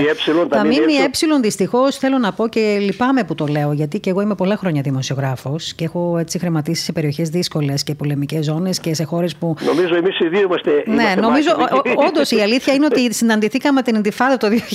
ναι, τώρα που το είπατε. Και έχουμε μία σειρά. Ναι, εμείς μπορούμε να μιλάμε και να λέμε, εμείς ζήσαμε πολέμους. Δηλαδή είμαστε και οι δύο μάχημοι. Τα έχουμε δει αυτά με τα μάτια μας. Η αλήθεια, η αλήθεια είναι ότι τα πράγματα θα είναι ακόμα αρκετά δύσκολα. Εγώ θέλω να σας κάνω άλλη μια ερώτηση και να μου πείτε κατά τη γνώμη σας, μετά από όλα αυτά που έχουν συμβεί, η Τουρκία πόσο πιστεύετε ότι καραδοκεί, ε, ακόμα δηλαδή πόσο έτσι βλέπει στραβά λίγο, έτσι λοξά λίγο και την Ελλάδα μέσα από όλα αυτά τα γεγονότα; Δεν θέλω να τα πλέξω και πολύ τα πράγματα. Ναι. Απλά λέω πόσο θα την βοηθήσει την Τουρκία μια τέτοια ανακατανομή, μια τέτοια γεωπολιτική, γεωπολιτική αναταραχή κλπ. Ναι. Ονομάζεται ανακατανομή ισχύω. Το οποίο αυτό επιδιώκει η Τουρκία σαν, ε, ε, ε, σαν δύναμη επιθετική, σαν δύναμη η οποία ψάχνει να βρει ευκαιρίες κλπ. Ε, αναθεωρητική. Λοιπόν, ε, ε, αυτό που, η σκέψη αυτή η δική σας ε, μας περνάει από όλους όσοι σκεφτόμαστε αυτό διότι είδαμε ξαφνικά τον Υπουργό Εξωτερικών τον κύριο Δένδια να λέει μην τολμήσει η Τουρκία, λέει Άρα αυτοί έχουν περισσότερα δεδομένα από ό,τι έχουμε εμείς. Για να το λέει αυτό το πράγμα κάποια πληροφόρηση θα είχε ότι οι Τούρκοι ψάχνουν για ε, ευκαιρία. Ψάχνουν για κάποια ευκαιρία να εκμεταλλευτούν κάτι. Μέσα στην Αναμπούλα, ξέρετε, ο λύκος χαίρεται. όλοι έχουν κάνει φόκους ε, στην, στην Ουκρανία. Αν κάνει κάτι σε κανένα και καταρχήν, λοιπόν. καταρχήν να πω και κάτι για να, για να το ολοκληρώνουμε και λίγο. Νομίζω ότι τώρα κιόλας, μετά, την, ε, μετά την απαγόρευση χρήσης του εναέριου χώρου της Ελλάδος και γενικότερα πολλών ευρωπαϊκών χωρών τον εναέριο χώρο, οι Ρώσοι όλοι οι τουρίστες αυτοί σίγουρα θα πάνε προς την Τουρκία. Έτσι, γιατί Α, και ο Τούρκος ακόμα δεν έχει αποφασίσει ότι θα κόψει τη σχέση του με τη Ρωσία. Αυτό περίμενε. Νομίζω ότι δεν θα το κάνει. Οπότε, οπότε ουσιαστικά οικονομικά θα ενισχυθεί πάρα πολύ και εκείνος από αυτή την ε, περίπτωση. Άρα λοιπόν θα έχουμε άλλον έναν κερδισμένο εκτό των ΝΑΤΟ. Αυτό ήθελα να πω. Ε, δεν ξέρω αν υπάρχει κάτι άλλο που θα θέλετε να πείτε και αν έχετε. Δεν θα ήθελα να σας ζητήσω να κάνετε μια πρόβλεψη, γιατί καμιά φορά, ξέρετε, κινδυνολογούμε όταν λέμε, κάνουμε προβλέψεις. Ε, σήμερα νομίζω ότι δεν ξέρει κανείς τι πρόκειται να βγάλει αυτό το ε, τραπέζι εκεί. Έτσι έχετε δίκιο. Ε, ε, εγώ είμαι τι να πω, είμαι απεσιόδοξος ως τα αποτελέσματα από τις δηλώσεις των ναι, και των ναι, άλλων. Ναι, ναι. Ε, μακάρι να διαψευστώ και να χαρώ που, που διαψεύστηκα. Ναι. Αλλά Πώς θα γίνει, τι θα πει δηλαδή ο Ζελέσκι ή οι Ουκρανοί, φύγετε από τα εδάφη μας, ό,τι έγινε, έγινε, το ξεχνάμε. Υπάρχει μια περίπτωση. Το βλέπετε, συναφεύγουν. Μα δεν μπορούν να σβήσουν ότι έκαναν πέντε μέρες οι Ρώσοι εκεί ξαφνικά και να δώσουν τα χέρια. Λογικό δεν είναι Έτσι, αυτό. ακριβώς. Σίγουρα Παρό- θα υπάρχουν κάποιες διαβουλεύσεις, κάποιες έτσι. Τώρα το δώσε Άρα πάρε η δεν ξέρω Ουκρανία ποια θα είναι. χάσει εδάφη όπως φαίνεται, έστω και αν τα βρούνε σήμερα. Θα χάσει κάποια εδάφη. Ναι, ναι, ναι. Ε, έτσι φαίνεται. Λοιπόν, εγώ θα έλεγα ότι εκεί που θα χάσει, αν γίνει αυτό, δεν- δε- ε, μια πρόβλεψη η οποία δεν θέλω να. ε, τη- τη λέμε έτσι μόνο και μόνο έτσι για να, Ναι. ε, ε, για να κλείσουμε το, τη, τη συνομιλία μας, όπως είπατε. Λοιπόν, βλέπω να, η Ρωσία να ενδιαφέρεται να κλείσει όλο αυτό το, το τομέα από Κρυμαία μέχρι τον Μπα, ώστε η Αζωφική θάλασσα να γίνει ε, ρωσική λίμνη και δεν ξέρω αν θα ολοκληρωθεί να πάει μέχρι Οδυσσό και να φτάσει μέχρι την Πεντεστερία να κλείσει και τον κόλπο του της Οδυσσού με αποτέλεσμα η Ουκρανία να γίνει ένα περίκλειστο κράτος και να μην έχει πρόβλημα στη θάλασσα. Άρα να κλείσει, Επιδίωξη τελει... είναι. να κλείσει Ναι, τελείως το κομμάτι ναι. της Οδυσσού, ε, της Μελιτούπολης, Μαριούπολης κλπ. Και Ακριβώς. να, έτσι, να, να, να κλειδώσει ουσιαστικά τη, τη, τη θάλασσα. Ακριβώς. Επειδή, Και κάτω, ιδίως και, και- επειδή και κάτω και- Σεβαστούπολη έχει και τα, το ναυτικό Ναι, της ναι, ναι, όλο. ναι, όλα αυτά, ναι, δε, ακριβώς για να ελέγχει, την, ε, για να ελέγχει τον εύξηνο πόντο, ε, να έχει, να, να, για να αναπλωχεί ο στόλος της, ο στόλος της κλπ. Και επίσης στο Χάρκοβο, η περιοχή του Χάρκοβο είναι μια βιομηχανική περιοχή, όπου είναι πολλά εργοστάσια σημαντικά, βαριάς βιομηχανίας και το καθεξής. Εκτιμώ ότι θέλει και την περιοχή εκεί, οπότε αν κλείσει και αυτό μέχρι το, το Ντονμπάς, έχουμε σχεδόν όλη την ανατολική πλευρά της Ουκρανίας και την νότια πλευρά να ελέγχεται από τη Ρωσία. Μάλιστα. Αυτός εκτιμώ ότι μπορεί να είναι το, στο πίσω μέρος του μυαλού του Πούτιν. Αυτή να είναι η στρατηγική του. Δεν ξέρω. Μάλιστα. Θα το δούμε τι επόμενες μέρες πώς θα εξηγήσει. Στρατηγέ μου, σας ευχαριστώ πάρα πολύ για τη είστε συνομιλία καλά. αυτή που είχαμε Χαρά και μου. που είστε πάντα έτσι διαθέσιμος. Θα τα πούμε και τηλεοπτικά σύντομα. Ε, σας εύχομαι καλό απόγευμα και θα τα ξαναπούμε. Α δούμε λίγο τις Παρομοίως, εξελίξεις και παρομοίως. καλή δύναμη σας εύχομαι. Να Σας είστε καλά. ευχαριστώ επίσης. Καλή πολύ, δύναμη. Να είστε καλά. Ευχαριστώ. Και μετά το στρατηγό, λοιπόν, που ακούσαμε έτσι την ανάλυση του από τις βάσεις των γνώσεών του, της βιωματικής του κυρίως εμπειρίας, ε, θέλω να πάμε μέχρι την Μόσχα και στον ε, συνάδελφο Δημήτρη Λιάτσο, τον οποίο τον έχουμε ταλαιπωρήσει λιγάκι με τα τηλέφωνα σήμερα, γιατί η αλήθεια είναι ότι ο άνθρωπος είναι πολλές ώρες στον αέρα, όπως καταλαβαίνετε, και στο Μέγκα και σε άλλους σταθμούς, διότι έχει βαθιά γνώση των γεγονότων, ζει πολλά χρόνια στη Μόσχα, έχει ασχοληθεί ιδιαίτερω με αυτά τα θέματα και είναι καλό να ακούμε ανθρώπους που ξέρουν καλά και την ιστορία και τη γεωστρατηγική και όλες αυτές τις αναλύσεις που αφορούν τις χώρες οι οποίες είναι στο προσκήνιο αυτή τη στιγμή. Ε, Δημήτρη, καλησπέρα. Σε ευχαριστώ πάρα πολύ που βρήκες λίγο χρόνο για μας. Είσαι καλά; Σας χαιρετώ, μια χαρά. Ακόμα δεν πέθανα. Εχθές βράδυ, να σου πω την αλήθεια που μιλούσαμε, λίγο ένιωσα τύψεις γιατί σε κράτησα αρκετά στο τηλέφωνο και σκέφτηκα ότι σε κούρασα περισσότερο από το κανονικό. Αλλά τέλος πάντων, τι να κάνουμε, είναι μέρες τέτοιες. Λοιπόν, Δημήτρη μου, θέλω σε παρακαλώ τώρα να μας δώσεις λίγο μια εικόνα. Ε, επειδή ε, τα λέγαμε και χθες, υπάρχει μια πε- πε- περίεργη πλη- πληροφόρηση, πε- παραπληροφόρηση, έντονη πληροφόρηση, τα έχουμε πει όλα. Μια τάση προς προπαγάνδα, ε, δυτικ- ε, τα δυτικά μέσα, όπου το λέω και εγώ ξεκάθαρα, δεν είναι τα μέσα που αυτή τη στιγμή μας δίνουν όλες τις οπτικές γωνίες της ενημέρωσης. Είμαστε λέ- δηλαδή και λίγο μονόπλευροι, θα έλεγα. Θέλω σε παρακαλώ πολύ, λόγω της γνώσης σου, λόγω της ενασχόλησής σου ε, και των μελετών που έχεις κάνει και της έρευνας, να μας δώσεις έτσι μια εικόνα. Πώς είναι τα πράγματα αυτή τη στιγμή, ε, ε, όσο ε, διαπραγματεύονται καταρχήν οι δύο πλευρές τώρα στη Λευκορωσία. Δώσε μας λίγο μια εικόνα. τα πράγματα είναι ως εξής, τουλάχιστον με αυτά τα οποία εγώ μαζεύω εδώ πέρα και ποτέ δεν λέω στον αέρα η είδηση, την οποία δεν την έχω α, επαληθεύσει και δεν την έχω Το γνωρίζουμε στάτα. αυτό χρόνια τώρα άλλωστε. Ναι, αυτό αποδεικνύεται πάντα, αλλά εκ των υστέρων. Που, που σημαίνει ότι για πολλούς έχει χαθεί ας πούμε, το προηγούμενο Ναι. επίπεδο όταν μου επισυνάπτανε διάφορες εκεί πέρα, διάφορα κοσμητικά επίθετα κτλ. Ε, εντάξει, Λοιπόν, αυτό, η αυτό, εικόνα- αυτό, το, αυτό το ξέρουμε. Ε, το έχουμε αυτό το συνήθειο δυστυχώς και στην Ελλάδα. Η εικόνα που υπάρχει αυτή τη στιγμή είναι η εξής. Μάλλον ε, η κατάσταση στο Χάρκοβο υπάρχουν τρία ε, από πλευράς στρατιωτικής ε, ε, κατεύθυνσης ενδιαφέροντος. Υπάρχουν τρία στοιχεία τα οποία είναι πολύ σημαντικά. Το ένα είναι η περιοχή, όχι η πόλη, η περιοχή του Χαρκόβου απ' έξω γιατί είναι πάνω στα σύνορα με τη ρωσια Από την άλλη πλευρά είναι η ρωσική περιοχή Μπέλγκαραντ. Υπάρχει το δεύτερο ε, πολύ σημαντικό στοιχείο που είναι η Μαριούπολη και η γύρω περιοχή διότι εκεί και επειδή είναι και πολλοί αρκετοί Έλληνες συνάδελφοι εκεί κάτω και πάρα πολύ μεγάλο ελληνικό στοιχείο και Μέχρι είχαμε εκεί, ξανά μέχρι εκεί σήμερα- κατάφεραν να πάνε η αλήθεια είναι οι περισσότεροι συνάδελφοι. Μέχρι τη Μαριούπολη. Ναι, ε, β- λογικό είναι. Στο Κίεβο βέβαια θα, θα παιχθεί το μεγάλο δράμα στο επόμενο χρονικό διάστημα. Ε, και υπάρχει και το Κίεβο. Το Κίεβο το οποίο είναι το κέντρο, είναι πρωτεύουσα, είναι ε, εκεί που έχουν δημιουργήσει τεράστια με τεράστιο τρόπο οχυρωματικά ε, τα εθνικιστικά αυτά στοιχεία και υπάρχουν τώρα το, από την πλευρά της, της Ουκρανίας υπάρχουν το εξής. Πρώτον, υπάρχει ο Ουκρανικός στρατός. Δεύτερον, υπάρχει η εθνική φρουρά, όπως λέγεται. Και τρίτον, υπάρχει το ένοπλο τμήμα των, ε, ε πώς θα τις πούμε αυτές τώρα, των εθνικιστικών αυτών ταγμάτων που δεν είναι τάγματα με την έννοια 150, 200, 300 άνθρωποι, αλλά έχουν πάρει, είναι το, το, το Αϊντάρ, το mm και το Αζόφ, λέω τρία από αυτά γιατί υπάρχει τουλάχιστον μια τεράστια γκάμα και μια δωδεκάδα, είναι πλέον brand name. Είναι αυτά τα λεγόμενα εθνάκια που λέμε; Είναι αυτό που λέμε στην Ελλάδα τα εθνάκια, αλλά με μια έννοια πολύ πιο βαρβάτη, με την έννοια των εξοπλισμών, με την έννοια της εκπαίδευσης των ηγετών τους τουλάχιστον την προηγούμενη 7 ετία, 8 ετία σε ε, στρατόπεδα εκπαίδευσης στη Δυτική Ουκρανία γύρω από το Λβόβ, στην Πολωνία και στη Λιθουανία, τουλάχιστον μιλάω τώρα για το πιο κλειστό κύκλωμα, ας πούμε, γιατί υπήρχαν και, άλλες, και άλλα στρατόπεδα σε άλλες χώρες και περιοχές της Ουκρανίας που γινόταν αυτή η εκπαίδευση. Ε, είναι αυτοί οι αρχηγοί οι οποίοι είναι παρτοκαπνισμένοι από το 2014 τέτοιες μέρες το Φεβρουάριο εκεί πέρα που γινόταν ένας χαμός μέσα στο Κίεβο και όχι μόνο στο Κίεβο και σε άλλες περιοχές κυρίως τότε της Δυτικής Ουκρανίας.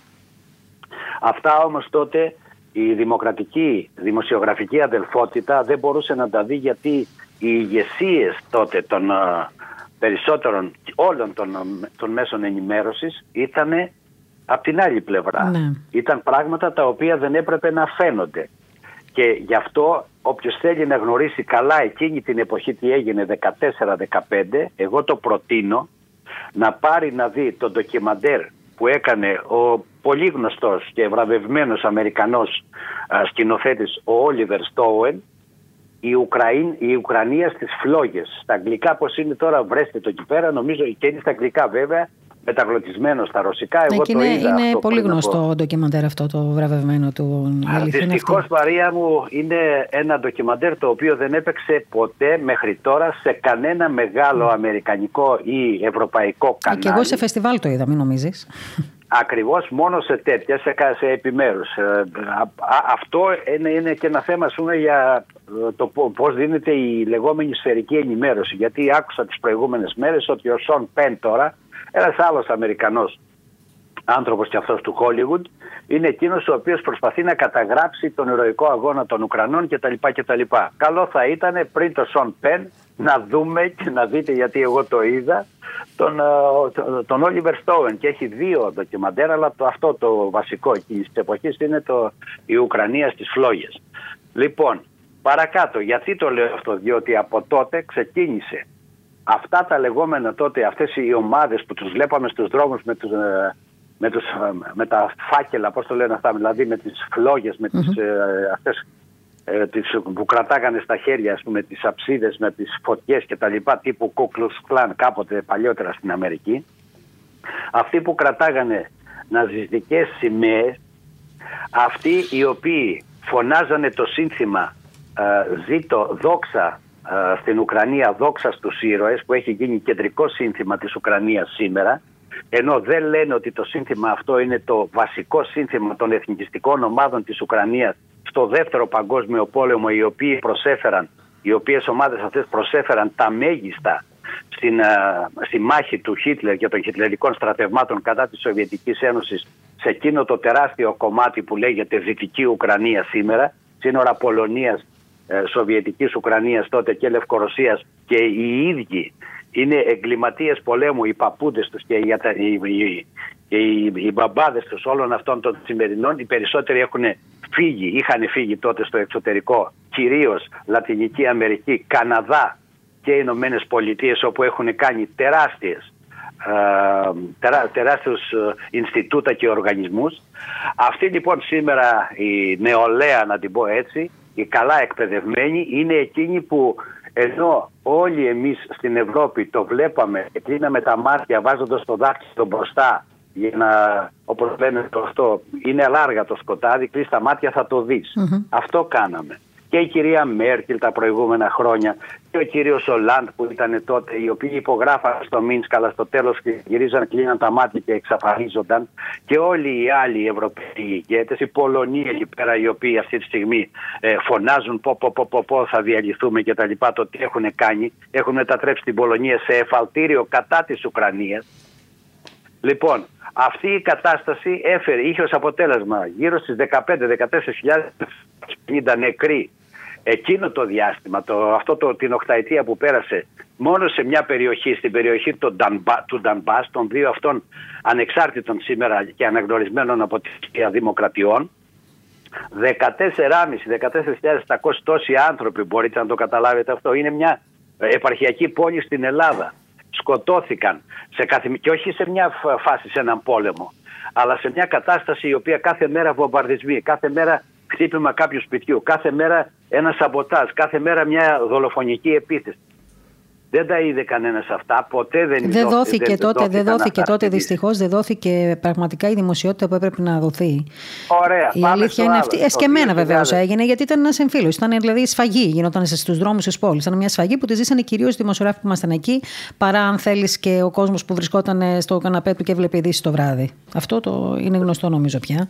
Ακριβώς. Το 2015 προς το τέλος του 2015, αν θυμάμαι καλά, έκλεισαν το μεγάλο κανάλι από το Δνήπερο, ένα τεράστιο κανάλι μεταφοράς ε, ροής ε, νερού, νερού. Προς, την, προς την Κρυμαία. Ροής νερού προς, ουσιαστικά αυτό αν είναι έγκλημα πολέμου σταμάτησαν τη ροή του νερού και η Κρυμαία είναι γνωστό ότι δεν έχει δεν έχει νερό. Ε, ναι, δεν έχει δικό της ας πούμε νερό και τα λοιπά. Έχουν γίνει ε, το τι ε, αγώνας έχει γίνει. Μετά έκλεισαν την, ε, πώς το λένε, την, την μεταφορά ηλεκτρικής ενέργειας. Ρεύματος, ναι. Ναι, και παραλίγο να την άξουν στον αέρα την περιοχή εκεί πέρα, γιατί ανεβαίνανε και κόβανε καλώδια. Ε, κάνανε πολλές δολιοφθορές τότε. Κάνανε πολλές δολιοφθορές. Ε, μιλάμε για πράγματα τα οποία αν γινόταν σε καμιά άλλη, ας την πούμε έτσι, πολιτισμένη περιοχή της Ευρώπης, θα είχε γίνει παγκόσμιος πόλεμος. Αν το έκανε μια, η μια χώρα ενάντια, ας πούμε.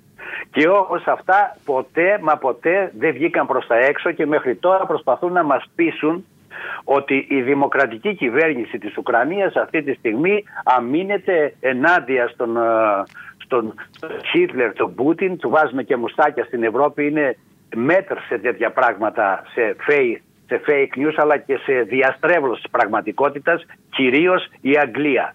Εκείνη η χώρα η οποία επί 300, ε, επί 300 χρόνια τρεις αιώνες απομυζεί τον πλούτο ολόκληρη της υδρογείου τώρα χρησιμοποιώντας την τεράστια αυτή εμπειρία της δημιουργεί προβοκάτσια σε προβοκάτσια και αυτό το λέω διότι οι, οι μισές από τις εικόνες που βλέπετε και που δείχνουν όλα τα κανάλια στην Ελλάδα που δεν είναι ευθύνη των καναλιών γιατί τα παίρνουν από έγκριτα ε, από έγκριτες πηγές σε εισαγωγικά οι έγκριτες αυτές όμως πηγές όπως είναι το CNN όπως είναι το Associated Press όπως είναι άλλα μεγάλα ε, μέσα Με τα οποία έχουν συμφέροντας σε, αυτή το, σε αυτό το πόλεμο, αποδεικνύεται, αποδεικνύεται ότι όχι μόνο διαστρεβλώνουν, αλλά και πραγματικές εικόνες διαστρεβλώνουν τη λεζάντα από κάτω. Το έχω ξαναπεί και το λέω.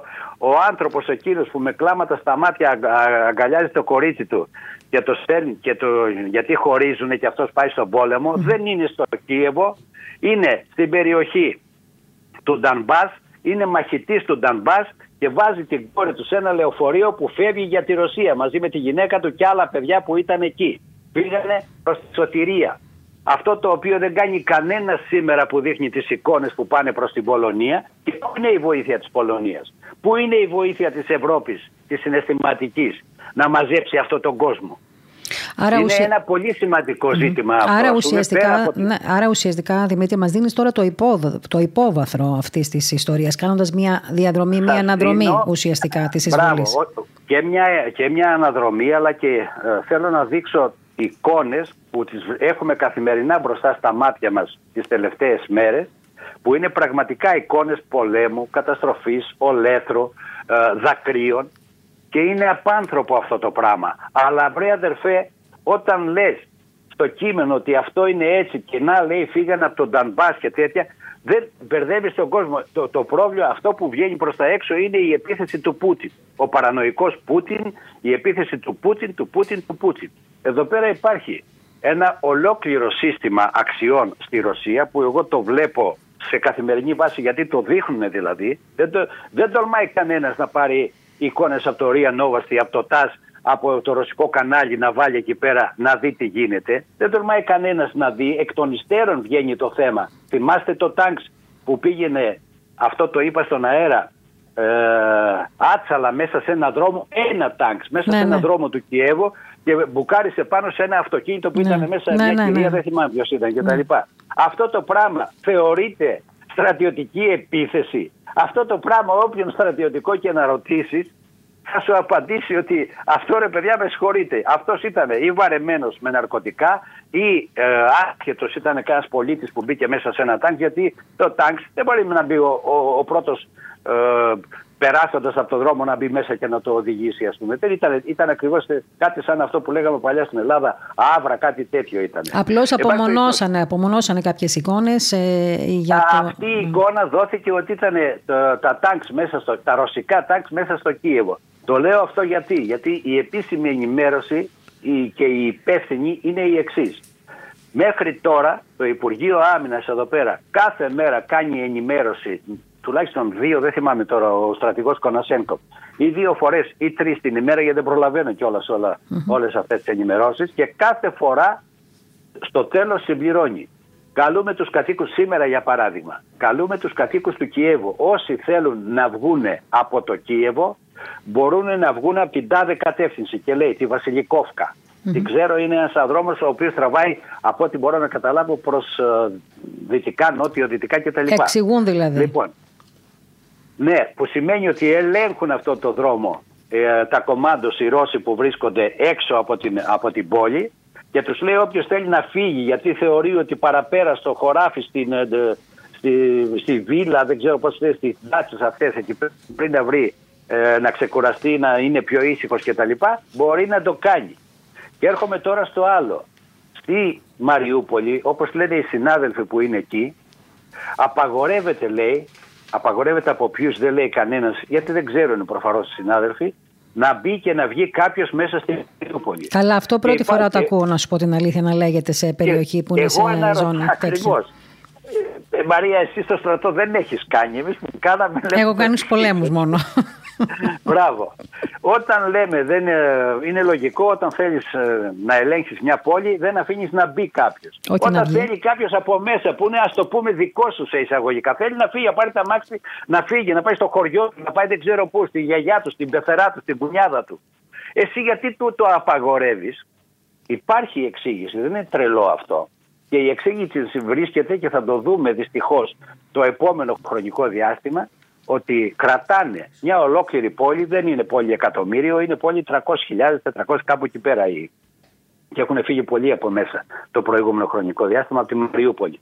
Κρατάνε τον κόσμο ε, εχμαλώτους. Ακριβώς γιατί ξέρουν ότι ο ρωσικός στρατός δεν θα βάλει, το έχει δηλώσει αυτό, δεν θα βάλει κατά κατοικημένων περιοχών, πόλεων κτλ. Μα το είπαν από την αρχή, το είπαν από την αρχή με τα επίσημα χείλη της ε, Όχι μόνο το είπανε, το κάνουν κιόλας και θα έλεγα το εξής ότι εδώ πέρα εμένα εκείνο το οποίο με ανησυχεί περισσότερο είναι η πολύ βεβαιασμένη και γρήγορη ανακοίνωση του Υπουργείου Εξωτερικών της Ελλάδος που καταδίκασε το θάνατο των 10 Ελλήνων, ε, ομογενών. 10 με ομογενών μας στην ε, περιοχή Ουκρανών πολιτών ε, λέγοντας την καθαρή φράση ότι έγινε μετά από, επίθεση, από αεροπορική επίθεση της Ρωσίας. Αεροπορική επίθεση της Ρωσίας, το Υπουργείο ε, Άμυνας της Ρωσίας λέει ότι όχι, δεν απαντάει καν σε αυτό γιατί δεν ασχολήθηκε καν αν υπάρχουν εκεί ε, Έλληνες, Ρώσοι, Ουκρανοί, Εβραίοι και δεν ξέρω ποιοι άλλοι είναι στην περιοχή και Τάταροι και τέτοια έτσι. Το λέει με την έννοια ότι υπάρχει εκεί πέρα μία συστοιχία συστημάτων GRAD και οι άλλες είναι, δεν θυμάμαι τώρα το άλλο τύπο πυροβόλων, πυροβόλων που έχουν και τα έχουν, δεν τα έχει καν ο στρατός από ό,τι λέει το Υπουργείο Άμυνας της ε, Ρωσίας, τα έχουν αυτές οι ταξιαρχίες, οι εθνικιστικές στα χέρια τους, είναι εκπαιδευμένοι άνθρωποι και συνέχεια βάλουν κατά περιοχών. Γιατί; Γιατί θέλουν να δημιουργηθεί πρόβλλημα, γιατί θέλουν να Θέλουν να δημιουργήσουν μια εικόνα την οποία, εν πάση περιπτώσει, Μπράβο. πουλάνε και προς τα έξω, ότι οι Ρώσοι χτυπάνε άμαχο πληθυσμό. Αυτή πουλάει προς τα έξω και έρχεται μετά ο Έλληνας και κάτω από τον πόνο ότι του μου χτυπήσαν ανθρώπους έστειλε ο Γάλλος έστειλε συλληπιτήρια στο, στον Έλληνα Πρωθυπουργό, κάποιοι άλλοι κτλ. Και, και δημιουργήθηκαν πω, πω, πω, κατά να. Εσείς που δέλατε, που λέγατε ότι είσαστε με τους Ρώσους και Ορθόδοξοι κτλ. Να, σας σκοτώνουν. Άρα, με δύο λόγια, νομίζω ότι, ε, ε, ε, νομίζω ότι σε αυτό το πόλεμο πραγματικά υπάρχει ίσως από τους τελευταίους πολέμους ο μεγαλύτερος πόλεμος προπαγάνδας, Δημήτρη. Εγώ αυτό, το, αυτό έχω σημειώσει όλο αυτό τον καιρό, αυτές τις ε, πέντε μέρες από τα γεγονότα. την εμπειρία από ό,τι καταλαβαίνω και θέλω να σου πω το εξής. Το 2003 και από το 1999 ακόμα και το 2003 οι πόλεμοι πλέον περισσότερο, η, πιο, η μεγαλύτερη αθλειότητα κάθε πολέμου έχει φτάσει να μην είναι πλέον ε, τα τάγκ, τα αεροπλάνα, οι βομβαρδισμοί και τέτοια που είναι γιατί σκοτώνουν κόσμο, αλλά να είναι αυτοί οι οποίοι σκοτώνουν συνειδήσεις, η προπαγάνδα, τα fake news και όλα αυτά τα οποία δίνονται online. Θυμάστε ότι το 2003 ήταν ο πρώτος online πόλεμος. Ναι. Κατέβαινε το αμερικάνικο βομβαρδιστικό και μέσα είχε κάμερα το CNN και μας τα δείχνανε όλα online. Ήταν συντονισμένο με τις εικόνες ο πόλεμος εκείνος, ήταν συντονισμένος με τις εικόνες και το, και το διαδίκτυο. Ακριβώς για να αποδειχθεί ότι αυτό που σας δείχνουμε, αυτός έχει δίκιο. Ε, έχουν μπερδέψει λίγο το πόλεμο με τις κινηματογραφικές ταινίες του Hollywood. Μερικές φορές αυτό αισθάνομαι και εκείνη, εκείνο το διάστημα όντως αυτό ζήσαμε πάντως. Και καλά κάνεις και το περιγράφεις ε, τόσο γλαφυρά. Ναι, έτσι ήταν. Γιατί, ε, έτσι ήταν και δυστυχώς ε, το Hollywood ε, είναι, μια, είναι ένα Hollywood, είναι μια εικονική πραγματικότητα. Εδώ όμως είναι μια πραγματική πραγματικότητα. Συγγνώμη για την ταυτολογία. Ναι, έτσι είναι. Έτσι εδώ, είναι. μια, εδώ είναι μια πραγματική εικόνα. Δεν είναι ε, η εικονική. Δημήτρη μου, αυτή την έννοια. Ναι. Ε, ένα πράγμα και να τελειώσω τώρα, αν μπορώ. Δεν ξέρω αν έχω λίγο. Ναι, ναι, ναι. Απλά θέλω να σε ρωτήσω κάτι κι εγώ. Ναι, όταν, ε, όχι, ολοκλήρωσα. ναι, ναι, ολοκλήρωσα, ολοκλήρωσα. Θέλω να σε ρωτήσω. Ε, Μόλις ολοκληρώσει, θέλω να σου κάνω μια ερώτηση. Γυρίζοντα σήμερα εδώ, να πούμε ότι ξεκάθαρα υπάρχει ο κλειός γύρω από το Κίεβο, υπάρχει ο κλειός γύρω από την Μαριούπολη. Στρατιωτικά πώς οι Ρώσοι μπορούν και θα λύσουν αυτό το θέμα δεν το ξέρω. Πιθανολογώ ότι μάλλον με κομμάντος που θα έρθουν ε, θα επιδιώξουν να φτάσουν να προσεγγίσουν αυτούς εκεί τους ε, εθνικιστές γιατί είπε και προηγουμένως ότι άλλο πράγμα ο στρατός χωρίς να σημαίνει ότι δεν έχει ευθύνες, ο Ουκρανικός στρατός χωρίς να σημαίνει ότι δεν έχει ευθύνες η εθνική φρουρά ωστόσο όμως εκεί κυρίως είναι παιδιά του λαού τα οποία υπηρετούν και οι περισσότεροι από αυτούς δεν θέλουν. Σας δίνω την εικόνα προς τα έξω τώρα ότι άρχισαν να, να, να πηγαίνουν, να, να κηρύσουν ότι θα πάνε σε στρατοδικεία δεκάδες στρατιωτικούς και όχι απλούς στρατιώτες, δεκάδες στρατιωτικούς οι οποίοι αρνούνται να εκτελέσουν διαταγές. Για παράδειγμα χθες στο Χάρκοβο μία ολόκληρη τώρα πώς να την πω, ταξιαρχία, δεν ξέρω, ένα ολόκληρο σύστημα εκεί πέρα. 475 νομίζω άνθρωποι, 72 δεν θυμάμαι, οι οποίοι είχαν στήσει μέσα στο κέντρο του Χαρκόβου, της, μεγαλύτερης, της δεύτερης μεγαλύτερης πόλης της Ουκρανίας μετά το Κίεβο, γύρω στο 1,5 εκατομμύριο κόσμος, είχαν στήσει αυτή τη συστοιχεία τύπου Γκραντ που είναι νομίζω 24, ε, αυτοί οι 24 σωλήνες που είναι προς τα πάνω και βαράνε ανάλογα το, με το που θέλουν. Τι κάνει αυτό το σύστημα μέσα σε κατοικημένη πόλη, στο κέντρο της Φοβερό. πόλης. Αυτοί λοιπόν χτες παρα... δεν ξέρω πώς έφτασαν σε τι διαπραγμάτευση και παραδόθηκαν. Παρέδωσαν τα όπλα τους και τελείωσαν. Στο, στην, uh, στη Μαριούπολη δεν είναι τμήματα του στρατού κυρίως αυτοί που είναι εκεί. Ο στρατός βάλει κατά του Ντανιέτσκ ε, συνέχεια, χτυπάει και τώρα ακόμα ρίχνει ε, όπλο-βίδε, δεν ξέρω πώς τα λένε αυτά και τα λοιπά εκεί πέρα. Αλλά εκείνοι οι οποίοι είναι μέσα και τρομοκρατούν τον κόσμο μέσα στις πόλεις, στη Μαριούπολη, στη Σαρτανά, στις άλλες περιοχές γύρω-γύρω, είναι τμήματα των εθνικιστικών αυτών ενόπλων ομάδων που αυτοί ξέρουν ότι δεν έχουν μέλλον, δεν θα, πάνε, δεν θα φύγουν στο εξωτερικό με αεροπλάνα όπως θα φύγει και η μισή ηγεσία. Οπότε τα δίνουν όλα για όλα, θέλεις να μου πεις τώρα. Τα δίνουν όλα για όλα. όλα για όλα. Αυτό είναι, το πιο, αυτό είναι το πιο επικίνδυνο τελικά, έτσι. Αυτό είναι το πιο επικίνδυνο. Είναι το πιο, αυτό είναι το πιο τραγικό για τον απλό λαό, για τον άμαχο πληθυσμό.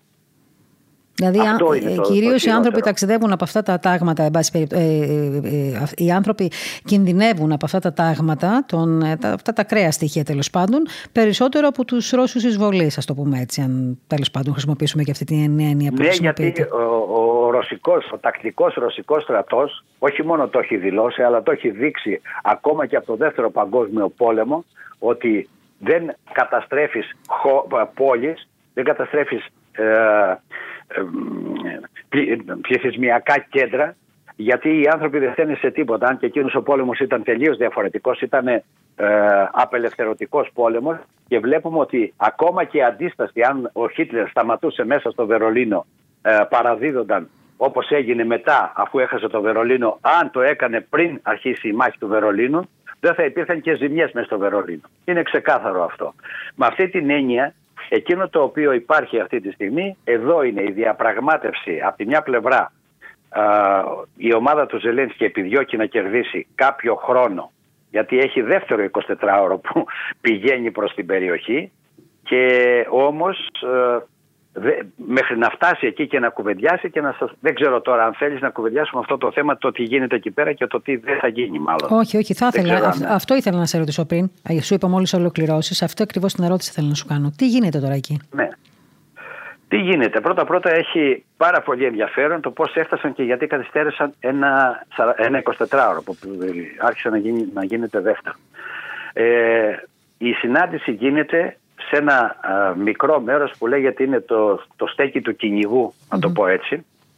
Συγγνώμη, το στέκι του ψαρα Στον ποταμό Πρίπιατ, γύρω στα 25-30 χιλιόμετρα, μάλλον περισσότερο πρέπει να είναι, πάνω από 30 χιλιόμετρα, γιατί το, γύρω από το Τσερνόμπιλ υπάρχει μια νεκρή ζώνη 30 χιλιόμετρων έτσι μια, ε, με, με ακτίνα 30 χιλιόμετρα δεν υπάρχει τίποτα ζωντανό εκεί μέσα, δεν είναι κανένας παρά μόνο αυτοί που εργάζονται εκεί πέρα, μετά φεύγουν κτλ. Λοιπόν, η συνάντηση αυτή γίνεται λοιπόν εκεί και είναι 175 χιλιόμετρα από το Κίεβο.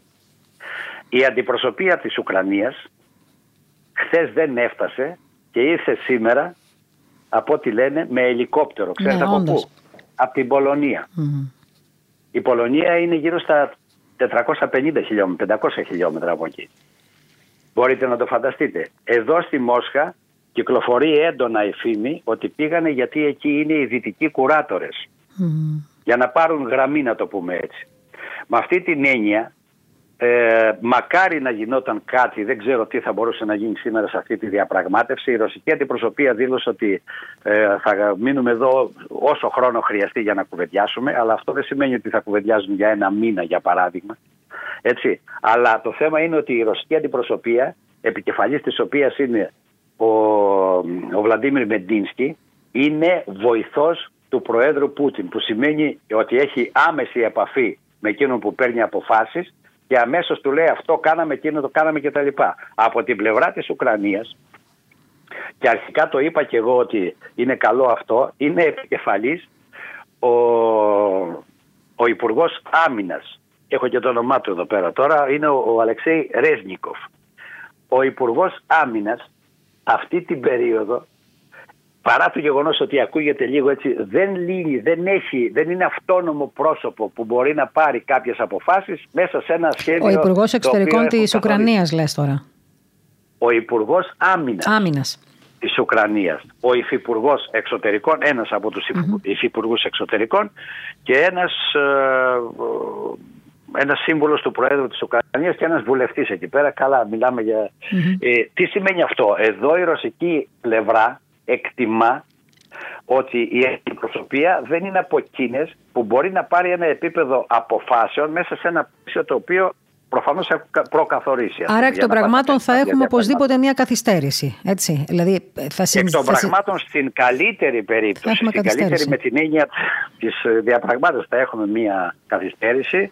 Στη χειρότερη περίπτωση δεν θα γίνει τίποτα. Οι άνθρωποι θα φύγουν άπρακτοι από εκεί. Γι' αυτό ακριβώς τώρα επειδή οι Ρώσοι έχουν καταλάβει ότι δεν μπορείς να με κοροϊδεύεις συνέχεια και εγώ να πηγαίνω για να κάνεις εσύ τα παιχνίδια σου, για να κερδίζεις χρόνο, διότι όλοι καταλαβαίνουν ότι αυτό που γίνεται είναι θέμα που, πώς το λένε, καθυστέρηση. Είναι σαν ποδοσφαιρικός αγώνας που προσπαθούν να το φτάσουν στο 90. Έτσι. Λοιπόν, Ε, αυτό δείχνει ότι στο Κίεβο ε, συγγνώμη και κάτι άλλο Μαρία αυτό που είπαμε πως πήγαν εκεί μέσω Πολωνίας δεν θυμίζει, δεν σου λέει εσένα κάτι ότι όλοι αυτοί δεν πρέπει να είναι στο Κίεβο έχουν είναι φύγει, έχουν φύγει. Ναι, είναι ναι, στο Λβόφ ακριβώς. Είναι στο Λβόφ. Το έχω ξαναπεί εγώ αυτό. Είναι στο Λβόφ. Γι' αυτό ακριβώς ήρθαν από εκεί μακριά και όχι από εδώ δίπλα που είναι το Κίεβο, ας πούμε. Τέλος πάντων, αυτό είναι μια, δεν έχει ιδιαίτερη σημασία. Αλλά έχει σημασία το γεγονός ότι από τη μια πλευρά επιδιώκουν να κερδίσουν κάποιο χρόνο, από την άλλη πλευρά έχω την εντύπωση ότι και οι Ρώσοι θέλουν να κερδίσουν χρόνο με την έννοια ότι στις τρεις αυτές πόλεις φύλακες όπως είπαμε γύρω από το Χάρκοβο, γύρω από την uh, Μαριούπολη και γύρω από το Κίεβο μήπως καταφέρουν ίσως μέχρι τώρα δεν το ξέρω, δεν μπορώ να ξέρω ε, στρατηγικά πώς γίνονται αυτά τα πράγματα, στρατιωτικά πώς γίνονται ε, να μπουν μέσα κομμάτως και να επιδιώξουν να εξουδετερώσουν αυτούς ακριβώς τον, τον πυρήνα αυτών των εθνικιστικών ενόπλων ομάδων οι οποίες έχουν επισέλθει και στον Ουκρανικό στρατό και στην ε, εθνική φρουρά και ουσιαστικά αυτοί κάνουν κουμάντο. Αν γίνει αυτό μπορεί ακόμα και με εξόντωση αυτών λέγεται ότι μπορεί να γλιτώσουν ακριβώς τον άμαχο πληθυσμό από απώλειες. Γι' αυτό ακριβώς σήμερα δόθηκε η, αυτή την, τη λένε κατά κόρο εδώ στη Μόσχα γιατί ξέρουν ότι το 50% των Ουκρανών παρακολουθούν τα ρωσικά μέσα ενημέρωσης για να ξέρουν τι γίνεται. Δεν έχουν καμία εμπιστοσύνη στα ουκρανικά μέσα ενημέρωσης το τελευταίο χρονικό διάστημα και μετά τον πρώτο συναισθηματισμό με τους βομβαρδισμούς και όλες αυτές τις εικόνες που βλέπουν κυρίως από τα δυτικά μέσα ενημέρωσης και τα ουκρανικά που τις επαναλαμβάνουν ξέρουν πολύ καλά ότι δεν θα χτυπήσει η Ρωσία και πιστεύουν ότι η Ρωσία δεν θα χτυπήσει γιατί είναι άνθρωποι της ίδιας πάστας, δηλαδή ξέρουν να πιστεύουν. Η Μόσχα για αυτούς ήταν όχι μόνο τα 80 χρόνια της Σοβιετικής εξουσίας, αλλά και τα προηγούμενα της Τσαρικής ήταν το. Πώς το λένε. Δεν μπορεί αυτό το πράγμα να, να χτυπήσει, να με χτυπήσει. δεν, δεν μπορεί να το καταλάβει αυτό ο Εγγλέζος, ο Γερμανός, ο Βρετανός. Είναι άλλης φιλοσοφίας, άλλης κουλτούρας και άλλος Είναι άλλη κουλτούρα, άλλη φιλοσοφία κτλ. Ο πιο κοντινός μπορεί να το καταλάβει αυτό, εν μέρη μπορεί να το καταλάβει, είναι ο Έλληνας. Και εδώ επισέρχεται και ο πολιτισμικός παράγοντας και ο θρησκευτικός ορθόδοξος παράγοντας και πολλοί άλλοι. Αυτή είναι η εικόνα αυτή τη στιγμή. Ε, αν καταφέρουν και εξοδετερώσουν εκείνους οι οποίοι είναι η ενδυνάμει απειλή για τον άμαχο πληθυσμό, τουλάχιστον σε αυτές τις τρεις περιοχές και σε, και σε άλλες περιοχές είναι, αλλά σε άλλες περιοχές εννοώ δηλαδή στο Δνіпροπετρόφσκ, στο το Ζαπαρόζια και αλλού, και εκεί υπάρχουν. Αλλά ε, είναι, τουλάχιστον αυτά είναι τα, τα κεντρικά σημεία της. mm Επίσης ένα τελευταίο που πρέπει να πω και που ο κόσμος ίσως δεν το ξέρει, η Ουκρανία έχει έξι πυρηνικούς σταθμούς ε, παραγωγής ηλεκτρικής ενέργειας. Η μία είναι το γνωστό σε όλο τον κόσμο Τσερνόμπιλ. Οι Ρώσοι το πήραν αυτό και το πήραν χωρίς καμία μάχη γιατί δεν υπάρχει εκεί στρατός και δεν, δεν έδωσε κανένας καμία μάχη αλλά κανένας μέχρι σήμερα δεν δείχνει προς τα έξω τις εικόνες ότι μέσα στο σταθμό του Τσερνόμπιλ όπως δούλευαν, συνεχίζουν να δουλεύουν οι Ουκρανοί ειδικοί που ήταν εκεί και δίπλα τους μπήκαν και Ρώσοι ειδικοί και υπάρχουν μαρτυρίες, υπάρχει βίντεο δηλαδή. Υπάρχουν ένα, δύο, τρία βίντεο, τα είδα εγώ στο Ρία Νόβαστη και σε άλλα ε, πρακτορία εδώ πέρα, που λένε ότι εμείς συνεργαζόμαστε μια χαρά, δεν υπάρχει κανένα πρόβλημα. Για μας εδώ πόλεμος δεν υπαρχει Και ο Ουκρανός και ο Ρώσος. Δεύτερον, ποιοι είναι εκείνοι που δώσαν προς τα έξω ότι στο, στο Τσερνόμπιλ ανέβηκε η ραδιενέργεια; Και γιατί το δώσαμε. Και γιατί το παίρνουμε χωρίς να ξέρουμε και το πολλαπλασιάζουμε και στην ελληνική κοινωνία. Εγώ επιμένω σε αυτό. Οι Ρώσοι μπήκανε και το πήραν γιατί ακριβώς έχουν ευθύνη.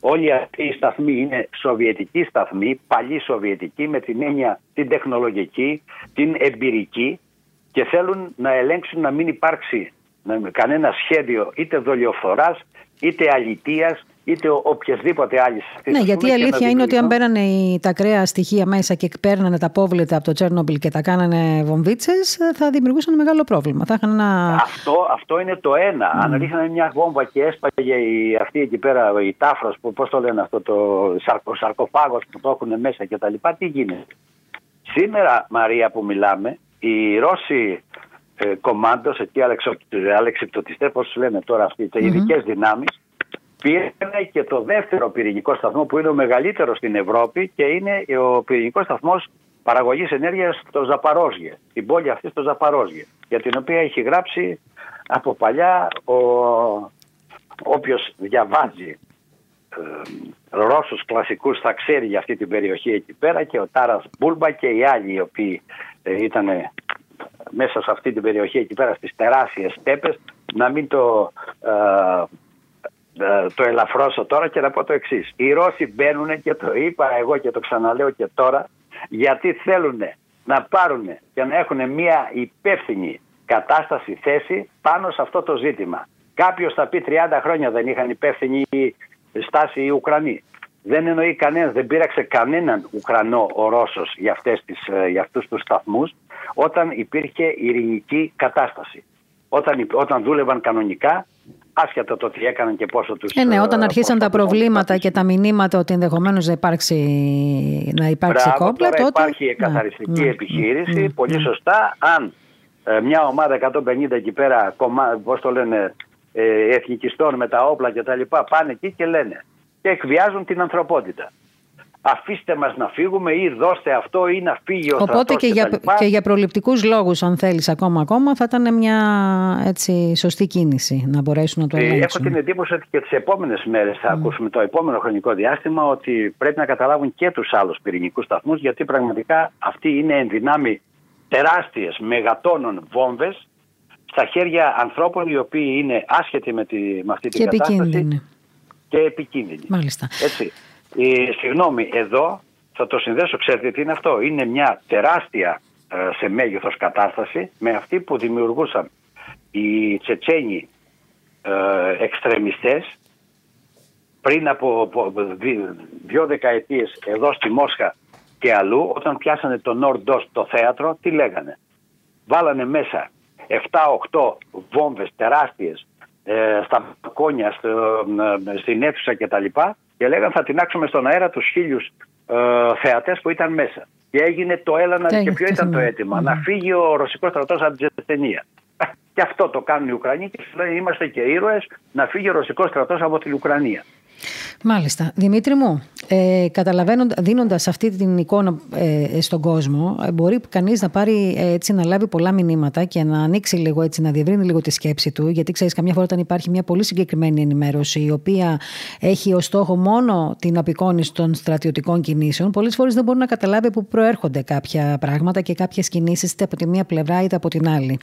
Και νομίζω ότι αν ξέραμε όλοι περισσότερα πράγματα για όσα συμβαίνουν εκεί, ακόμα και για τις παράπλευρες απώλειες, αλλά ακόμα και για τις ε, σκέψεις και τη φιλοσοφία μιας επίθεσης, σε πάση περιπτώσει μιας αντίστασης ακόμη, θα μπορούσαμε ενδεχομένως να έχουμε μια πιο καθαρή άποψη για τα γεγονότα. Εγώ από ό,τι καταλαβαίνω και να το ολοκληρώσουμε, εσύ δεν είσαι και πολύ αισιόδοξος από τις συνομιλίες που ε, πραγματοποιούνται αυτή την ώρα στην Λευκορωσία. Εγώ δεν θεωρώ ότι αυτό είναι το βασικό τη στιγμή. Οι, οι διαπραγματεύσεις αυτές άρχισαν. Η Ρωσία ξεκίνησε δύο πράγματα. Το ένα το πέτυχε κατά βάση. Την αποστρατιωτικοποίηση της ε, Ουκρανίας. Της διέλυσε όλα τα αεροδρόμια τα στρατιωτικά. Δεν πήραξε κανένα. Αυτό ήταν το πρώτο, το πρώτο κέρδος ας πούμε για τη Ρωσία. Ε, όχι μόνο το πρώτο σαν κέρδος. Ε, ναι, κέρδος γιατί στο στόχο που έβαλε αυτό τον πέτυχε.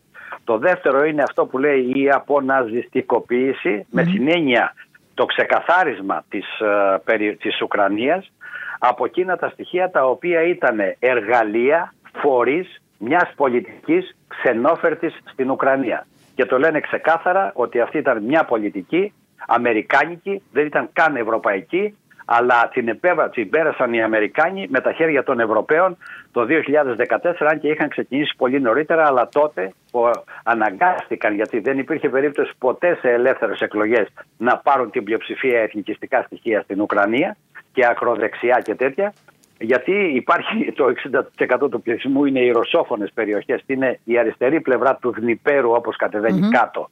Για όσους ξέρουν λίγο από Ουκρανία ή να δούνε το χάρτη δεν μπορείς δηλαδή, δεν μπορεί το, το 35-40% να κερδίζεις το 60-65% αν γινόταν εκλογές. Επειδή ακριβώς δεν μπορούσαν να πάρουν εκλογές με την έννοια αυτή, με την έννοια να πάνε σε ανοιχτές εκλογές. Γι' αυτό έκαναν μόνο 9 μήνες πριν ολοκληρωθεί η θητεία του τότε Προέδρου του Γιαννουκόβιτς, ο οποίος και αυτός δεν θέλω να κάνω καμιά εκτίμηση τώρα, αλλά δεν πεθαίνει και κανένας από αγάπη για τον Γιαννουκόβιτς ούτε στην Ουκρανία ούτε στη Ρωσία. Εντάξει, δεν άφησε και τις καλύτερες αναμνήσεις.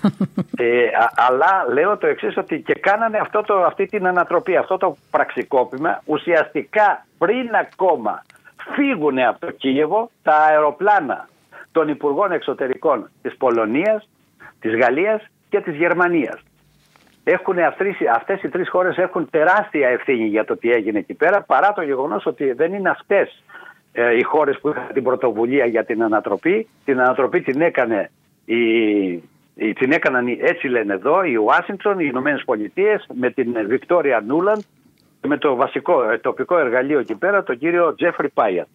Για όσους ξέρουν μπορούν να δουν τότε τα αυτά και να ξαναξαναλέω για τον Όλιβερ Στόουν αυτές οι φιγούρες που σας είπα φαίνονται όλες μέσα σε εκείνο το, Έτσι, σε αυτό το ντοκιμαντέρ, που έχει γίνει. Είναι, θα δούμε πώς μπορέσουμε να το πάρουμε και να το δείξουμε εμείς. Θα δούμε. Δεν ξέρεις ποτέ τι μπορεί να συμβεί. Έτσι, για να ανοίξει λίγο και το μυαλό των ανθρώπων. Λοιπόν, θα είμαστε σε μία αναμονή τώρα των ε, διαβουλεύσεων σήμερα, να δούμε πόσες ώρες θα τους πάρει κιόλας. Πάντως, εγώ βλέποντας, να, να σου πω αυτό και να κλείσουμε μία φωτογραφία που έβλεπα πριν από λίγο από το τραπέζι αυτών των διαβουλεύσεων, βλέπω και κάτι φάτσες που μου φαίνονται λίγο περίεργες για αυτές τις διαβουλεύσεις. Δεν ξέρω ποιοι πήγαν εκεί με τα καπελάκια, τα τζόκεϊ και τα σηκωμένα μανίκια. Από τη μία πλευρά βλέπω νομίζω τους Ρώσους με τα κοστούμια τους και από την άλλη πλευρά βλέπω έτσι κάτι ε, πρόσωπα τα οποία εντάξει, δεν ξέρω κατά πόσο μπορούν να διαβουλευτούν για την, και να συζητήσουν για την ειρήνη ε, στην περιοχή της, στην ε, χώρα της Ουκρανίας.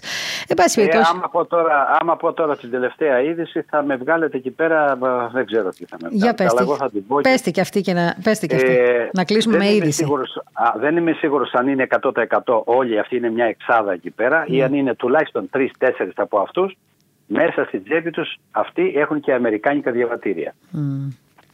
Αυτό λέω. Οπότε πόσο αυτό συνάδει με τον πατριωτισμό και με, την, ε, ε, με τη θλίψη που περνάει και την καταστροφή και τον όλεθρο στο Κίεβο και σε άλλες αυτές δεν το ξέρω αλλά οι τύποι αυτοί είναι από εκείνους που σίγουρα μαζί με τον πρόεδρο Ζελένσκι και κάποιους άλλους θα φύγουν. Εκείνοι οι οποίοι θα φύγουν στο εξωτερικό, αυτό είναι ξεκάθαρο.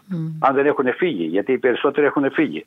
Να, συγγνώμη που το, δεν, δεν σ' να κλείσεις έτσι, αλλά να, το πω ότι ναι. εγώ εδώ και 15 μέρες και 20 μέρες ότι ένα μεγάλο μέρος των ε, ολιγαρχών της Ουκρανίας αλλά και κορυφαίων κυβερνητικών στελεχών είχαν εγκαταλείψει τη χώρα αρχές Φεβρουαρίου, για παράδειγμα, με τα Learjet και με τις απαραίτητες βαλίτσες που δεν είχαν μέσα μόνο που κάμισα και σόβρακα και φανελες Το λέω έτσι λίγο mm-hmm. Δεν πειράζει, εντάξει, τα λες λίγο απλά λοιπόν, τα πράγματα. Τα, τα μέλη των οικογένειών τους και φεύγουν. Γιατί φεύγανε. Γιατί έφυγε η Αμερικάνικη πρεσβεία από το Κίεβο τη στιγμή που έφευγε όμως 2, 3, 24 ώρα καίγανε μόνο που δεν βάλα φωτιά σε ολόκληρο το Κίεβο από τα καμένα αυτά που είχαν εκεί πέρα και τα καταστραμμένα mm. ντοκουμέντα που είχαν εκεί. Μάλιστα. Καταλάβατε. Έχουμε να δούμε πολλά ακόμα, καταλαβαίνω. Και εσύ θα έχεις ε, να κάνεις έτσι. Νομίζω ότι έχεις ένα ρόλο παρατηρητή με την, με την καλή έννοια το λέω. Όχι μόνο για αυτούς τους παρατηρητές που πάνε συνήθως λίγο πριν ξεκινήσει ο πόλεμος στις περιοχές αυτές. Θυμάμαι το 2014 και να κλείσω με αυτό. Όταν ταξίδευα για την Κρυμαία, ε, είχα, ταξίδευα ε, μέχρι την Τουρκία και μετά με τρένα γιατί κοπήκαν οι γραμμές. Σταματήσαν οι γραμμές λόγω των γεγονότων με διάφορους παρατηρητές από την Ελλάδα, οι οποίοι πήγαιναν εκεί ακριβώς για να έτσι, λειτουργήσουν ε, για την, ε, όλη αυτή την, την ιστορία που ζούσαμε τότε το 2014 ε, με την ιστορία της Κρυμαίας. Να ευχηθούμε όλοι, Δημήτρη μου, να πάνε καλά τα πράγματα και για την ειρήνη κυρίως και για όλους εμάς που παρακολουθούμε μεγάλη αγωνία και τους ανθρώπους εκεί που περνάνε δύσκολα στην Ουκρανία, αλλά και όλες αυτές τις μάχες που γίνονται, με όποιον τρόπο γίνονται, ό,τι μάχες και να είναι, να ολοκληρωθούν κάποια στιγμή για το καλό της ειρήνης και της ανθρωπότητας, να πω εγώ. Και να σε ευχαριστήσω πάρα πολύ που ήσουν κοντά μας με αυτή την πραγματικά, α, α, πραγματικά μάλλον ε, ε, θα έλεγα πρωτόγνωρη ανάλυση, γιατί δεν δίνεται και πολύ περιθώριο γενικότερα σε όλους εσάς να μιλήσετε και να, ξεκινή, να πιάσετε το μύτο της Αριάδνης από την αρχή. Και αυτό νομίζω ότι βοηθάει πολύ τους ακροατές και τους τηλεθέτε όταν τα ακούνε από την αρχή τα γεγονότα. Σε ευχαριστώ πάρα πολύ, Δημήτρη. Εγώ ευχαριστώ. Να είσαι καλά, καλή δύναμη και θα επικοινωνήσουμε και πάλι. Γεια χαρά. Σε ευχαριστώ Δημήτρη μου. Ήταν λοιπόν ο Δημήτρης ε, Λιάτσος από τη Μόσχα. Μας έδωσε μια εικόνα έτσι, θα έλεγα, με πολλές λεπτομέρειες για όλα όσα συμβαίνουν, ε, ε ακουμπώντας κυρίως το υπόβαθρο αυτής της εισβολής, ε, με όλες τις παραμέτρους. Ε, τον ακούσαμε να μιλάει και για τα στοιχεία τα οποία έχουν σχέση με όλη αυτή την ιστορία πέρα από την εισβολή. Ε, και εκείνος πάντα ε, λέει και ξέρει και τονίζει ότι η Ουκρανία είναι μια υπέροχη χώρα με υπέροχους ανθρώπους που αυτή τη στιγμή δεν τους αξίζει για αυτό που συμβαίνει εκεί.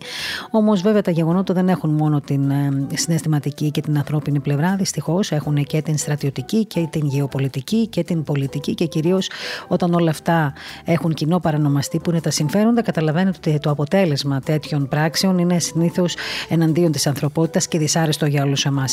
Θέλω να πάμε τώρα στο Κίεβο. Θα σας κρατήσουμε λίγο ακόμα, γιατί έχουμε μερικές συνδέσεις ακόμα και θα μας το επιτρέψετε αυτό και κυρίως ο κύριος Ταλιαδόρο, ο κύριος Ηλιόπουλος που είναι υπεύθυνο του προγράμματος. Θα κάνουμε, πάρουμε μια παράταση, γιατί έχουμε και τον Νίκο του Ζαήμι και τη Σοφία την Κολοκοτρόνη που θα την ακούσουμε αργότερα να μας μιλά για τις τελευταίες εξελίξεις και για την Ελένη τη Γενιτσευτή που τη ζήτησα να κάνει μια έρευνα σε σχέση με τα αποτελέσματα στην Ελλάδα και όχι μόνο για το θέμα του υποσυτισμού, ε, της, ε, του, του, του, του, ξέρετε, θα έχουμε πάρα πολλά προβλήματα και στο διατροφικό κομμάτι και γενικότερα στην ενέργεια κλπ. Ε, αλλά τώρα θα πάμε στο Κίεβο και θα μιλήσουμε με τον Ανδρέα Ούς, με τον, τον οποίο τον ακούσαμε και την Παρασκευή να μας μιλάει κυρίως ε, για την κατάσταση που βιώνει ο κόσμος στα καταφύγια, βγαίνοντας από τα καταφύγια, τη συναισθηματική τους κατάσταση, την αισιοδοξία ή απεσιοδοξία τους. Θα πάμε λοιπόν τώρα πρώτα στον Ανδρέα και αμέσως μετά θα πάμε μέχρι την Ειρήνα Τρεσαρούκοβα να μας δώσει την εικόνα πάλι των μέσων μαζικής ενημέρωσης ε, για το τι λένε για τις ε, διαπραγματεύσεις τις σημερινές που δεν ξέρουμε βέβαια αν θα καταλήξουν σε ένα θετικό ή αρνητικό αποτελέσμα. Ε, Ανδρέα μου, σε καλησπερίζω από την Ελλάδα βρίσκεσαι στο, στο Κίεβο ακόμα, έτσι; Καλημέρα κυρία Μαρία, ναι. Τώρα βρισκόμαστε στο Κίεβο. Ακόμα ναι. δεν βγαίνουμε από το σπιτι Ε, και οπότε ήρθαμε το πρωί από το κατεφύγιο και τώρα στο σπίτι βρισκόμαστε. Μάλιστα.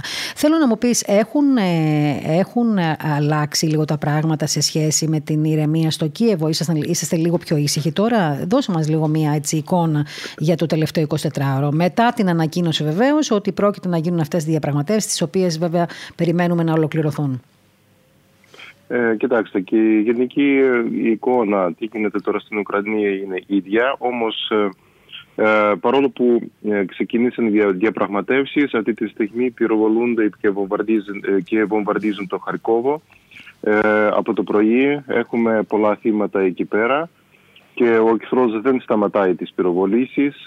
οι βόμβες πέφτουν και στα σχολεία, νοσοκομεία, η νηπιαγωγεία. Δηλαδή, παρά, Έχουμε... το, παρά του ότι ας πούμε, αυτή τη στιγμή γίνονται διαπραγματεύσεις, δεν έχουν σταματήσει οι βομβαρδισμοί, θέλεις να μου πεις. Καθόλου. Mm-hmm. Ε, στην κατεύθυνση του Κιέβου σταμάτησε η επίθεση, ε, διότι και οι δρόμοι είναι ε, κλειστοί από τα.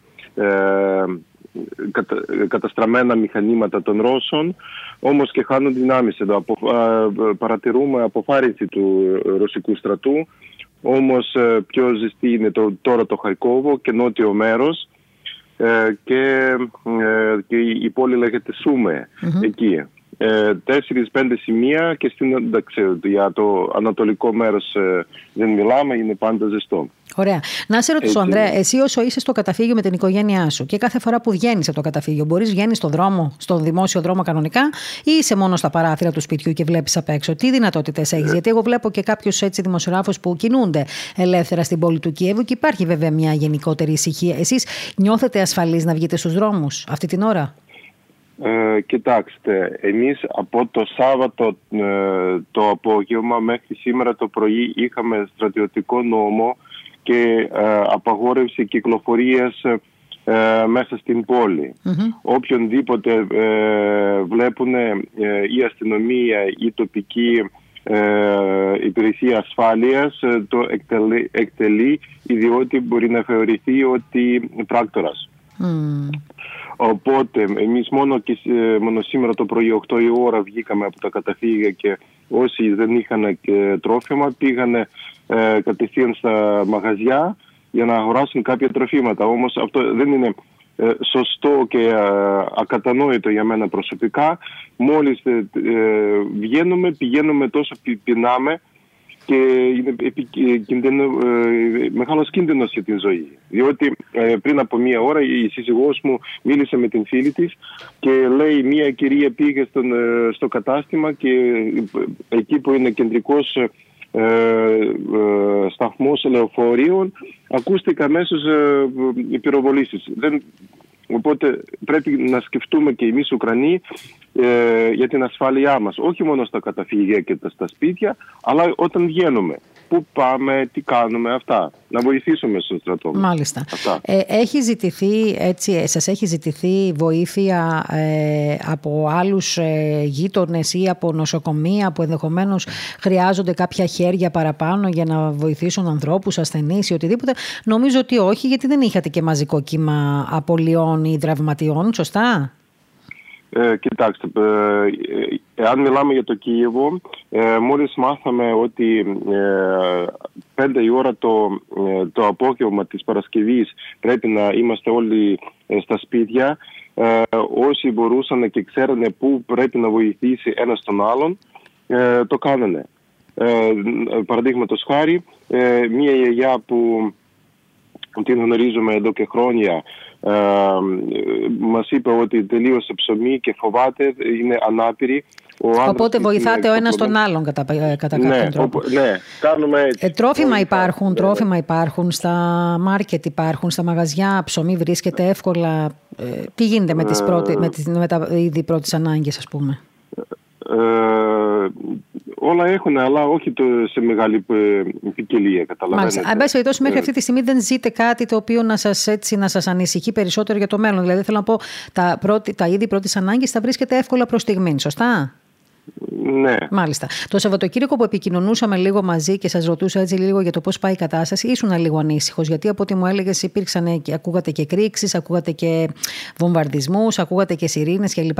Τώρα οι εκρήξεις και οι, οι, οι έντονες, έτσι, αν θέλεις, ε, ε, ρήψεις βομβών, ενδεχομένως ροκετών κλπ. συνεχίζουν να υπάρχουν ή έχει ηρεμήσει ναι. λίγο η κατάσταση; Κοιτάξτε, η κατάσταση, ε, η τακτική Αφού σταμάτησε η επίθεση, ε, ε, ξεκίνησαν οι βομβαρδισμοι Κάθε ε, πλησιάζει 7 ώρα το βράδυ, κάθε μέρα από Παρασκευή όταν μιλήσαμε, η, η, βομβαρδισμός είναι ε, διπλάστηκε, τα πούμε. Και ρίχνουν όπου να είναι. Και στα σπίτια και σε διάφορες πόλεις. Και Εσύ εκεί στο Κίεβο, δηλαδή στο Κίεβο έχεις δει και έχεις ακούσει να πέφτουν ας πούμε βόμβες όπου να είναι; Ναι, μία βόμβα έπεσε ε, κοντά, ε, σε ένα δήμο κοντά στο δικό μου. Ε, απέχει 3-4 χιλιόμετρα. Έτσι, στο σπίτι, σε μόνο κατοικία. Κατάλαβα. Και υπήρχαν τραυματίες, υπήρχαν θύματα; Ε, δεν ξέρω, διότι ο, κόσμος εγκατέλειψε περισσότερο στο Κίεβο μόλις ξεκίνησε η εισβολή. Μάλιστα. Δεν μου λες, Ανδρέα μου, αν θέλεις εσύ τώρα να φύγεις, για παράδειγμα, μαζί με την οικογένειά σου, πες ότι βλέπεις ότι τα πράγματα δυσκολεύουν που δεν το εύχομαι. Θα έχεις τη δυνατότητα να μετακινηθείς ε, με δικό σου όχημα με την οικογένειά σου και να φύγεις εκτός Κιέβου; Υπάρχει αυτή η δυνατότητα; Ε, ε, Προς το παρόν όχι. Ε, τώρα είναι πολύ επικίνδυνο, διότι δεν μπορείς να ε, να ξέρεις τι θα, τι θα συναντήσεις στον δρόμο. πολλοί Ρώσοι, ε, ε, πολλούς Ρώσους έχουμε στα δάση.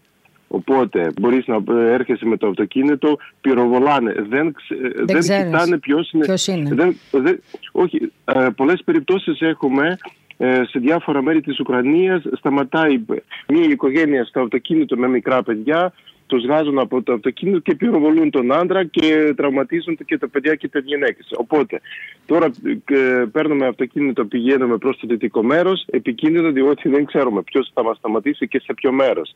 Οι κεντρικοί δρόμοι είναι, ε, ελέγχονται Οπότε και νιώθετε ανασφάλεια για να φύγετε και να. Ναι. Έτσι δεν είναι; Ναι. Θέλω να σε ρωτήσω και κάτι, επειδή έτσι αυτές τις μέρες συνομιλώ με πάρα πολύ κόσμο από όλα τα στρατόπεδα εντός εισαγωγικών το λέω αυτό. Ε, έχω ακούσει και ε, ε, έχω συνειδητοποιήσει και από εικόνες που βλέπω ότι υπάρχουν και διάφορα παρακρατικά στοιχεία, κάποιοι ακραίοι δηλαδή, που ουσιαστικά δημιουργούν και δολιοφθορές και προσπαθούν, εν πάση περιπτώσει, να επιτεθούν και σε κόσμο. Εσύ έχεις τέτοιες πληροφορίες ότι υπάρχουν ακραία στοιχεία ή ομάδες εγκληματικής φυσιογνωμίας, θα έλεγα, οι οποίες προσπαθούν να επιτεθούν και σε κατοίκους για να δημιουργήσουν ακόμα μεγαλύτερο πρόβλημα; Έχετε τέτοια ενημέρωση εσείς, οι κάτοικοι; Ναι, ναι, ναι. Συνέχεια. Έχουμε πολλά γκρουπ στα κοινωνικά δίκτυα και μας προειδοποιούν. Γι' αυτό, γι' αυτό, γι' αυτό πρέπει να είμαστε ε, πολύ προσεκτικοί. Οπότε ισχύει αυτό που λέγεται ότι υπάρχουν διάφορες ναι, ομάδες που δεν είναι ναι, βέβαια ναι, ούτε ναι. Ουκρανικό στρατός ούτε Ρωσικό στρατός, αλλά είναι κάποια ακροδεξιά, ε, συγγνώμη, ακραία φαινόμενα, στοιχεία ανθρώπων, δηλαδή ε, εθνικιστικά στοιχεία με την κακή έννοια το λέω, οι οποίοι δημιουργούν πρόβλημα στους κατοίκους. Άρα το ξέρετε κι εσείς αυτό, το έχετε συνειδητοποιήσει. Ναι, αλλά όπως είπαν όταν ισχύει ο στρατιωτικός ε, αυτοί οι κλέφτες ε, δεν θα περιμένουν τον, το δικαστήριο, εκτελούνται αμέσως. Μάλιστα. Οπότε αυτά. Μάλιστα. Αυτό που εσύ έχεις μέσα σου, βλέποντας και καταλαβαίνοντας όλα αυτά που συμβαίνουν αυτή τη στιγμή, γιατί βλέπω ότι είσαι και πολύ ενημερωμένος από τις συζητήσεις που κάνουμε και εκτός αέρα κατά διαστήματα και τα μηνύματα που μου στέλνεις mm-hmm. κλπ. Ε, έτσι, μέσα σου έχεις κάποια αισιοδοξία ότι οι σημερινές διαπραγματεύσεις ενδεχομένως να οδηγήσουν σε ένα θετικό αποτέλεσμα ή να ε, δούμε λίγο φως τέλος πάντων ε, στο τέλος του τούνελ. Είσαι αισιόδοξος καθόλου ή είσαι απογοητευμένος από όσα συμβαίνουν; Ε, κοιτάξτε, ε, ε, έχω αισιοδοξία, αλλά ε, ε, εμπιστοσύνη προς τους Ρώσους δεν έχουμε εδώ και χρόνια. Όχι μόνο για σήμερα, αλλά και εδώ από, από την προσάρτηση της κρυμαιας Λέει ένα κάνει, κάνει άλλο. Λέει ένα κάνει άλλο. Δεν θα κάνουμε πόλεμο με την Ουκρανία και έκανε. Οπότε ε, οι διαπραγματεύσει ξεκίνησαν πριν από τρεις ώρες, μία ώρα και. Οπότε περιμένουμε αποτέλεσμα. Η ζήτησή μας είναι απελευθέρωση της Ρωσίας από τα ρωσικά στρατεύματα. Και μετά βλέπουμε. Δεν ξέρω. Οπότε θα πάτε βήμα-βήμα. Στην ε, βήμα-βήμα ναι, πάτε βήμα, ουσιαστικά. Ναι. Αντρέα μου, ναι. εύχομαι πραγματικά από όλη μου, με όλη μου την καρδιά στο λέω να τελειώσει ειρηνικά αυτή όλη η ιστορία και να έτσι επουλωθούν οι πληγές που ανοίχτηκαν αυτές τις πέντε ημέρες. Εγώ εύχομαι να έχεις δύναμη μέσα σου και κουράγιο να τα καταφέρετε όλοι κάτοικοι εκεί της Ουκρανίας, στο Κίεβο και η οικογένειά σου βεβαίως και όλοι σου οι φίλοι και όλοι κάτοικοι γενικότερα και να επιστρέψουν και όλοι αυτοί οι μετανάστες ε, που πέρασαν τα σύνορα της χώρας σας ε, πίσω στην Ουκρανία για να μπορέσετε να ξαναφτιάξετε τη ζωή σας από την αρχή. Αυτή είναι η ευχή μας. Εμείς όμως θα τα λέμε αυτές τις ημέρες και μακάρι ότι μπορούμε να μας πεις να βοηθήσουμε κι εμείς, ε, επειδή ξέρω ότι είσαι μόνος, είσαι με την οικογένεια εκεί, έχεις και ανθρώπους άλλους που φροντίζεις και κοιτάς. Θα είμαστε σε επικοινωνία, εν πάση περιπτώσει. Ευχαριστώ πάρα πολύ, κυρία Μαρία. Χάρηκα να είσαι καλά. Όπως σας άκουσα και την ευχή σας. Να είσαι καλά, να είσαι καλά. Να έχεις ε, την ευλογία του Θεού καταρχήν, εσύ και η οικογένειά σου. Σε ευχαριστούμε πολύ. Λοιπόν, Νίκο, ε, άκουγες προσεκτικά ε, και εσύ και τον στρατηγό, αλλά και τον, ε, τον Δημήτρη Τολιάτσο από τη Μόσχα. Ο Δημήτρης τα είπε λίγο έτσι ανοιχτά τα πράγματα, γιατί τα ξέρει καλά απλά, η αλήθεια. Απλά, απλά, απλά, απλά όπως πρέπει να τα ακούει και ο Έλληνας πολίτης. καταλαβαίνει τι γίνεται. Ναι. Καμιά φορά μπορείς να ακούς κάποιον να ξεκινάει από ε, ξέρω κάποια χρόνια πριν, αλλά μόνο έτσι καταλαβαίνεις γιατί φτάσαμε σήμερα εδώ που φτάσαμε. Ενώ στην καθημερινότητα της ιδιοσιογραφίας και της ενημέρωσης, επειδή οι χρόνοι τρέχουν και κυρίως στην τηλεόραση, συνήθως πας να ακούσει μόνο την είδηση. Είδηση στην είδηση, είδηση στην είδηση, δεν σε βοηθάει να καταλάβεις γιατί φτάσαμε σε αυτή την είδηση. Οπότε καλό είναι να δίνουμε χρόνο και σε ανθρώπους που έχουν να εξηγήσουν λίγο διαφορετικά τα πράγματα. Και ζουν τα πράγματα από πρώτο χέρι, όπως ο κ. Ακριβώς. Λοιπόν, ε, θέλω τώρα να σου δώσω πάλι το λόγο και να μου δώσεις αυτή την εικόνα των αντιδράσεων και των μηνυμάτων που έχουμε από, του, από την Εκκλησία γενικότερα, τα μηνύματα για την ειρήνη, την αλληλεγγύη και να θυμηθούμε λίγο από την αρχή αυτά που μας είπες πριν και να ολοκληρώσουμε. Έχουμε, Μαρία, τα μηνύματα για την ειρήνη, αλλά στην ουσία βλέπουμε εδώ πέρα και να μου επιτραπεί η έκφραση ένα δόκιμος όρος, τον πόλεμο που υπάρχει στο Ουκρανικό από πλευράς εκκλησιαστικής. Έτσι, θα το δούμε αυτό, θα εξηγήσω γιατί. Θα μας το πεις. Αλλήμον, αν λοιπόν, δεν ήταν και πόλεμος ε, στον εκκλησιαστικό κόσμο. Ακριβώς, έχει αντίκτυπο και εκεί. Λοιπόν, ε, είπαμε ότι το Σαββατοκύριακο ο Παναγιώτατο Οικουμενικός Πατριάρχης αναφέρθηκε εκτενώς πάλι για την ειρήνη στην Ουκρανία. Mm-hmm. Ε, με τον υφάλιο τρόπο τον οποίο τον διακρίνει άλλωστε. Ε, μάλιστα το Σάββατο που ήταν και ψυχοσάββατο ε, ανέπεμε σε δέηση για τις ψυχές όσων ε, χαθήκαν στον πόλεμο. Χθες ζήτησε πάλι να σταματήσει ο πόλεμος και να επέλθει η ειρήνη στην Ουκρανία και το βράδυ όπως είπαμε και πριν είχε τηλεφωνική επικοινωνία με τον πρόεδρο Ζελένσκι της Ουκρανίας. Ε, σήμερα λοιπόν μήνυμα έστειλε και ο Πατριάρχης ε, Αλεξανδρίας, ο κύριος κύριος Θεόδωρος, ο οποίος ζήτησε να σταματήσουν άμεσα οι αιματοχυσίες και όπως Μαρία χαρακτηριστικά γράφει ε, στο μήνυμά του μεταξύ άλλων τα γεμάτα φόβο μάτια των αθώων παιδιών μας οικετεύουν για βοήθεια. Συμπάσχουμε με τα αθώα θύματα της άδικης πολεμικής σύραξης, συμπονούμε αυτούς που έχασαν δικούς τους ανθρώπους, συμβαδίζουμε με τους πρόσφυγες που αναγκάστηκαν να εγκαταλείψουν τις αιστείες τους. Και συνεχίζουμε να προσευχόμαστε υπερ του σύμπαντος κόσμου και ευσταθίας των Αγίων του Θεού Εκκλησιών, τονίζει ο προκαθήμενος της Αλεξανδρινής Εκκλησίας. Να πούμε εδώ Μαρία ότι σε όλους τους ναούς χθες της επικράτειας, στα κηρύγματα κυρίως των ε, Μητροπολιτών έγινε αναφορά στην ε, Ουκρανία, ε, τελέστηκαν και ειδικές δεήσεις για την κατάπαυση του πολέμου και ε, να επέλθει σύντομα η ειρήνη στη δοκιμαζόμενη αυτή χώρα. Να συμμετάσχουν στην προσευχή για την ειρήνη του κόσμου και του Ουκρανικού λαού, καλεί με μήνυμα του όλους τους χριστιανούς ο Πατριάρχης Ιεροσολύμων κ. κ. Θεόφιλος. Ο προκαθήμενος Μαρία της Ιωνίδητο Εκκλησίας υψώνει τις προσευχές από τον τόπο της Σταυρώσεως και της Αναστάσεως του κυρίου Ιησού Χριστού, έτσι ώστε να δίνει φώτιση στη διάνοια των ηγετών, να κυριαρχήσει ο διάλογος και η ενότητα, έτσι ώστε να επικρατήσει η διαρκής ειρήνη, καταλήγει στο μήνυμά του. Τώρα, νέα έκκληση απίφθινε την, ε, το Σάββατο ε, με ένα λιτό μήνυμά του ο Πατριάρχης ε, Γεωργίας, ο οποίος, με, με απόφαση μάλλον του οποίου χθες σε όλους τους ναούς της Γεωργίας τελέστηκε ειδική δέηση για την ε, κατάπαυση του πολέμου στην Ουκρανία και τόνισε προς τους κληρικούς αλλά και τους πιστούς μέσω του μηνύματός του καθημερινά να εντείνουν τις προσευχές τους έτσι ώστε να σταματήσει σύντομα ο πόλεμος. Με αφορμή τα δραματικά γεγονότα στην Ουκρανία, ο μακαριότατος Αρχιεπίσκοπος Τυράννου Δυραχιού και Πάσης Αλβανίας, κύριος κύριος Αναστάσιος, καλώντας τους πιστούς και κάθε άνθρωπο καλής θελήσεως Μαρία να εντείνουν τη δέηση για την ειρήνη, τόνισε τα εξής με χθεσινή γραπτή δήλωσή του, η οποία δημοσιεύτηκε σήμερα. Βαθύς πόνος και θλίψη πλημμυρίζει την ψυχή των ανθρώπων όταν διακόπτεται ο διάλογος για την ειρήνη και αρχίζει ο αδελφοκτόνος πόλεμος ε, με τον μονόλογο της βίας του ισχυρού και θύματα κατά κανόνα τους αθώους, τους ανυπεράσπιστους και τα κύματα των προσφύγων.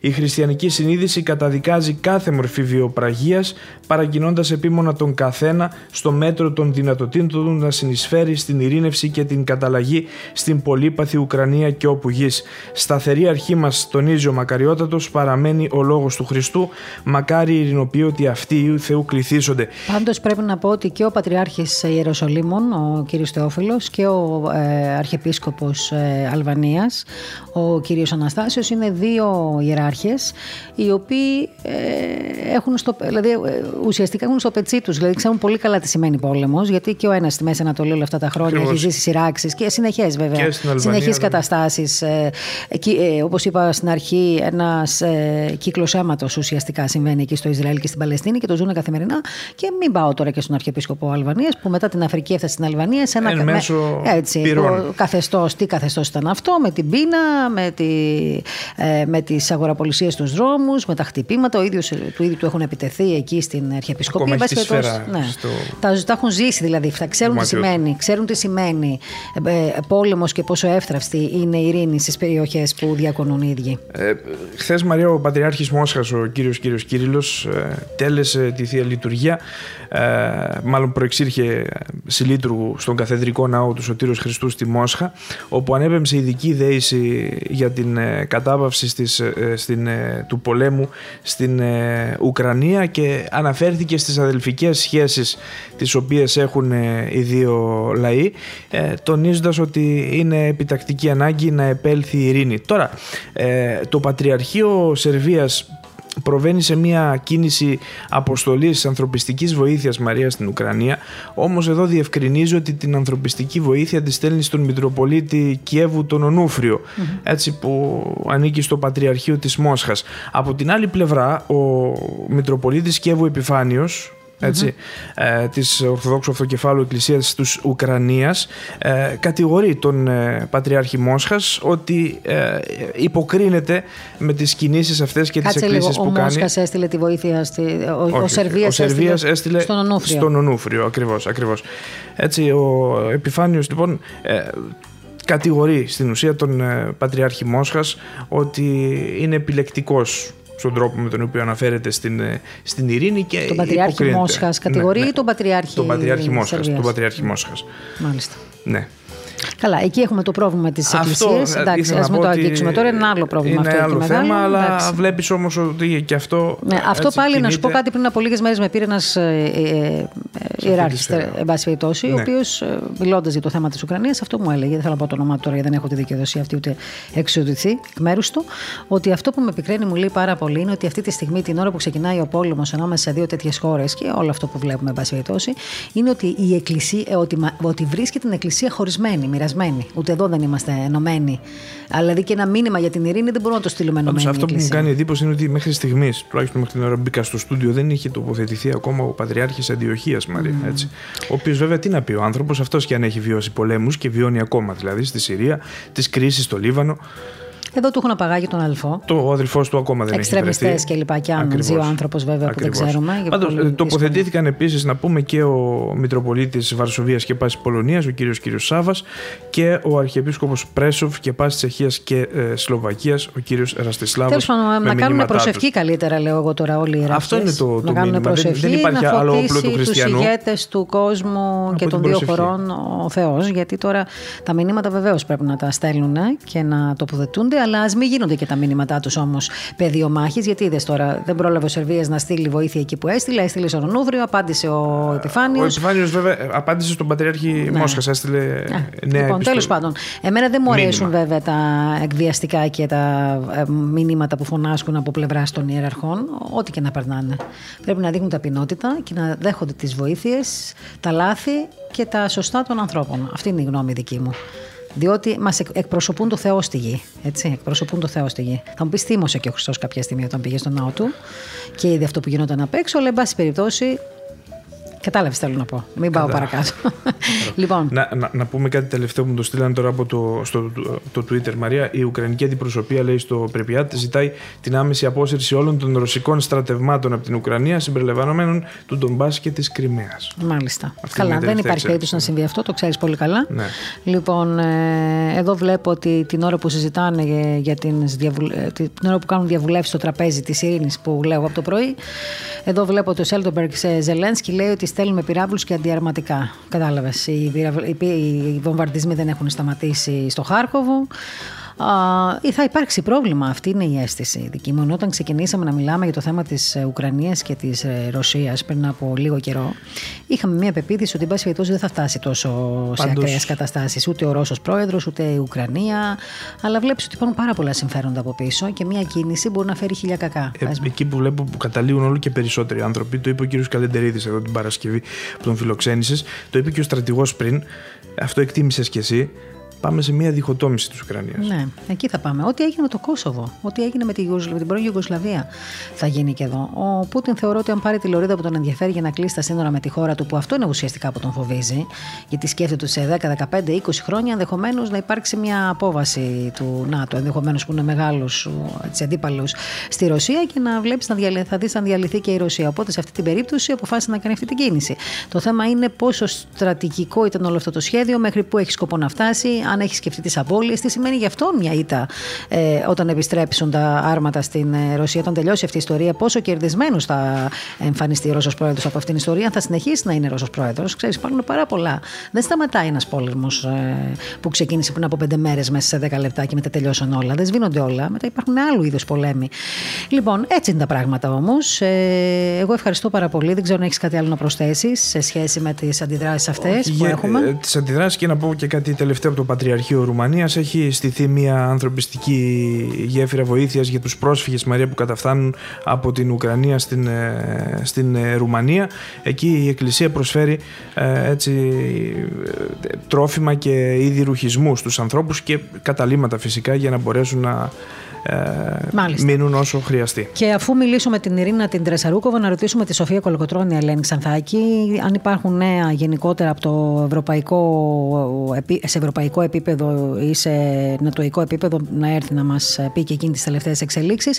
Λοιπόν, να καλησπερίσω την Ειρήνα Τρεσαρούκοβα και πάμε αμέσως όπως καταλαβαίνετε στη Μόσχα. Ε, Ειρήνα, καλησπέρα. Πώς είσαι; Καλησπέρα, καλησπέρα. Ε, πώς να είμαστε, όλοι ασχολούμαστε με το θέμα να μην υπάρχει πόλεμο στον κοσμο ε, θα ήθελα να, πρώτα απ' όλα θα ήθελα να καλησπερίσω όλους τους ακροατές και να πω ότι αυτή τη στιγμή διεξάγονται στη Λευκορωσία διαπραγματεύσεις μεταξύ των ε, αποστολών της Ρωσίας και της Ουκρανίας και δεν έχουμε σαφή εικόνα επειδή ο εκπρόσωπος του Προέδρου, ο Δημήτρη Πεσκόβ, δηλώνει ότι πρέπει να κρατήσουμε λίγο σιωπή, να περιμένουμε τα αποτελέσματα. Δεν θέλουμε να κάνουμε κανένα σχόλιο, να φέρει ο εκπρόσωπος του Ρωσικού Προέδρου.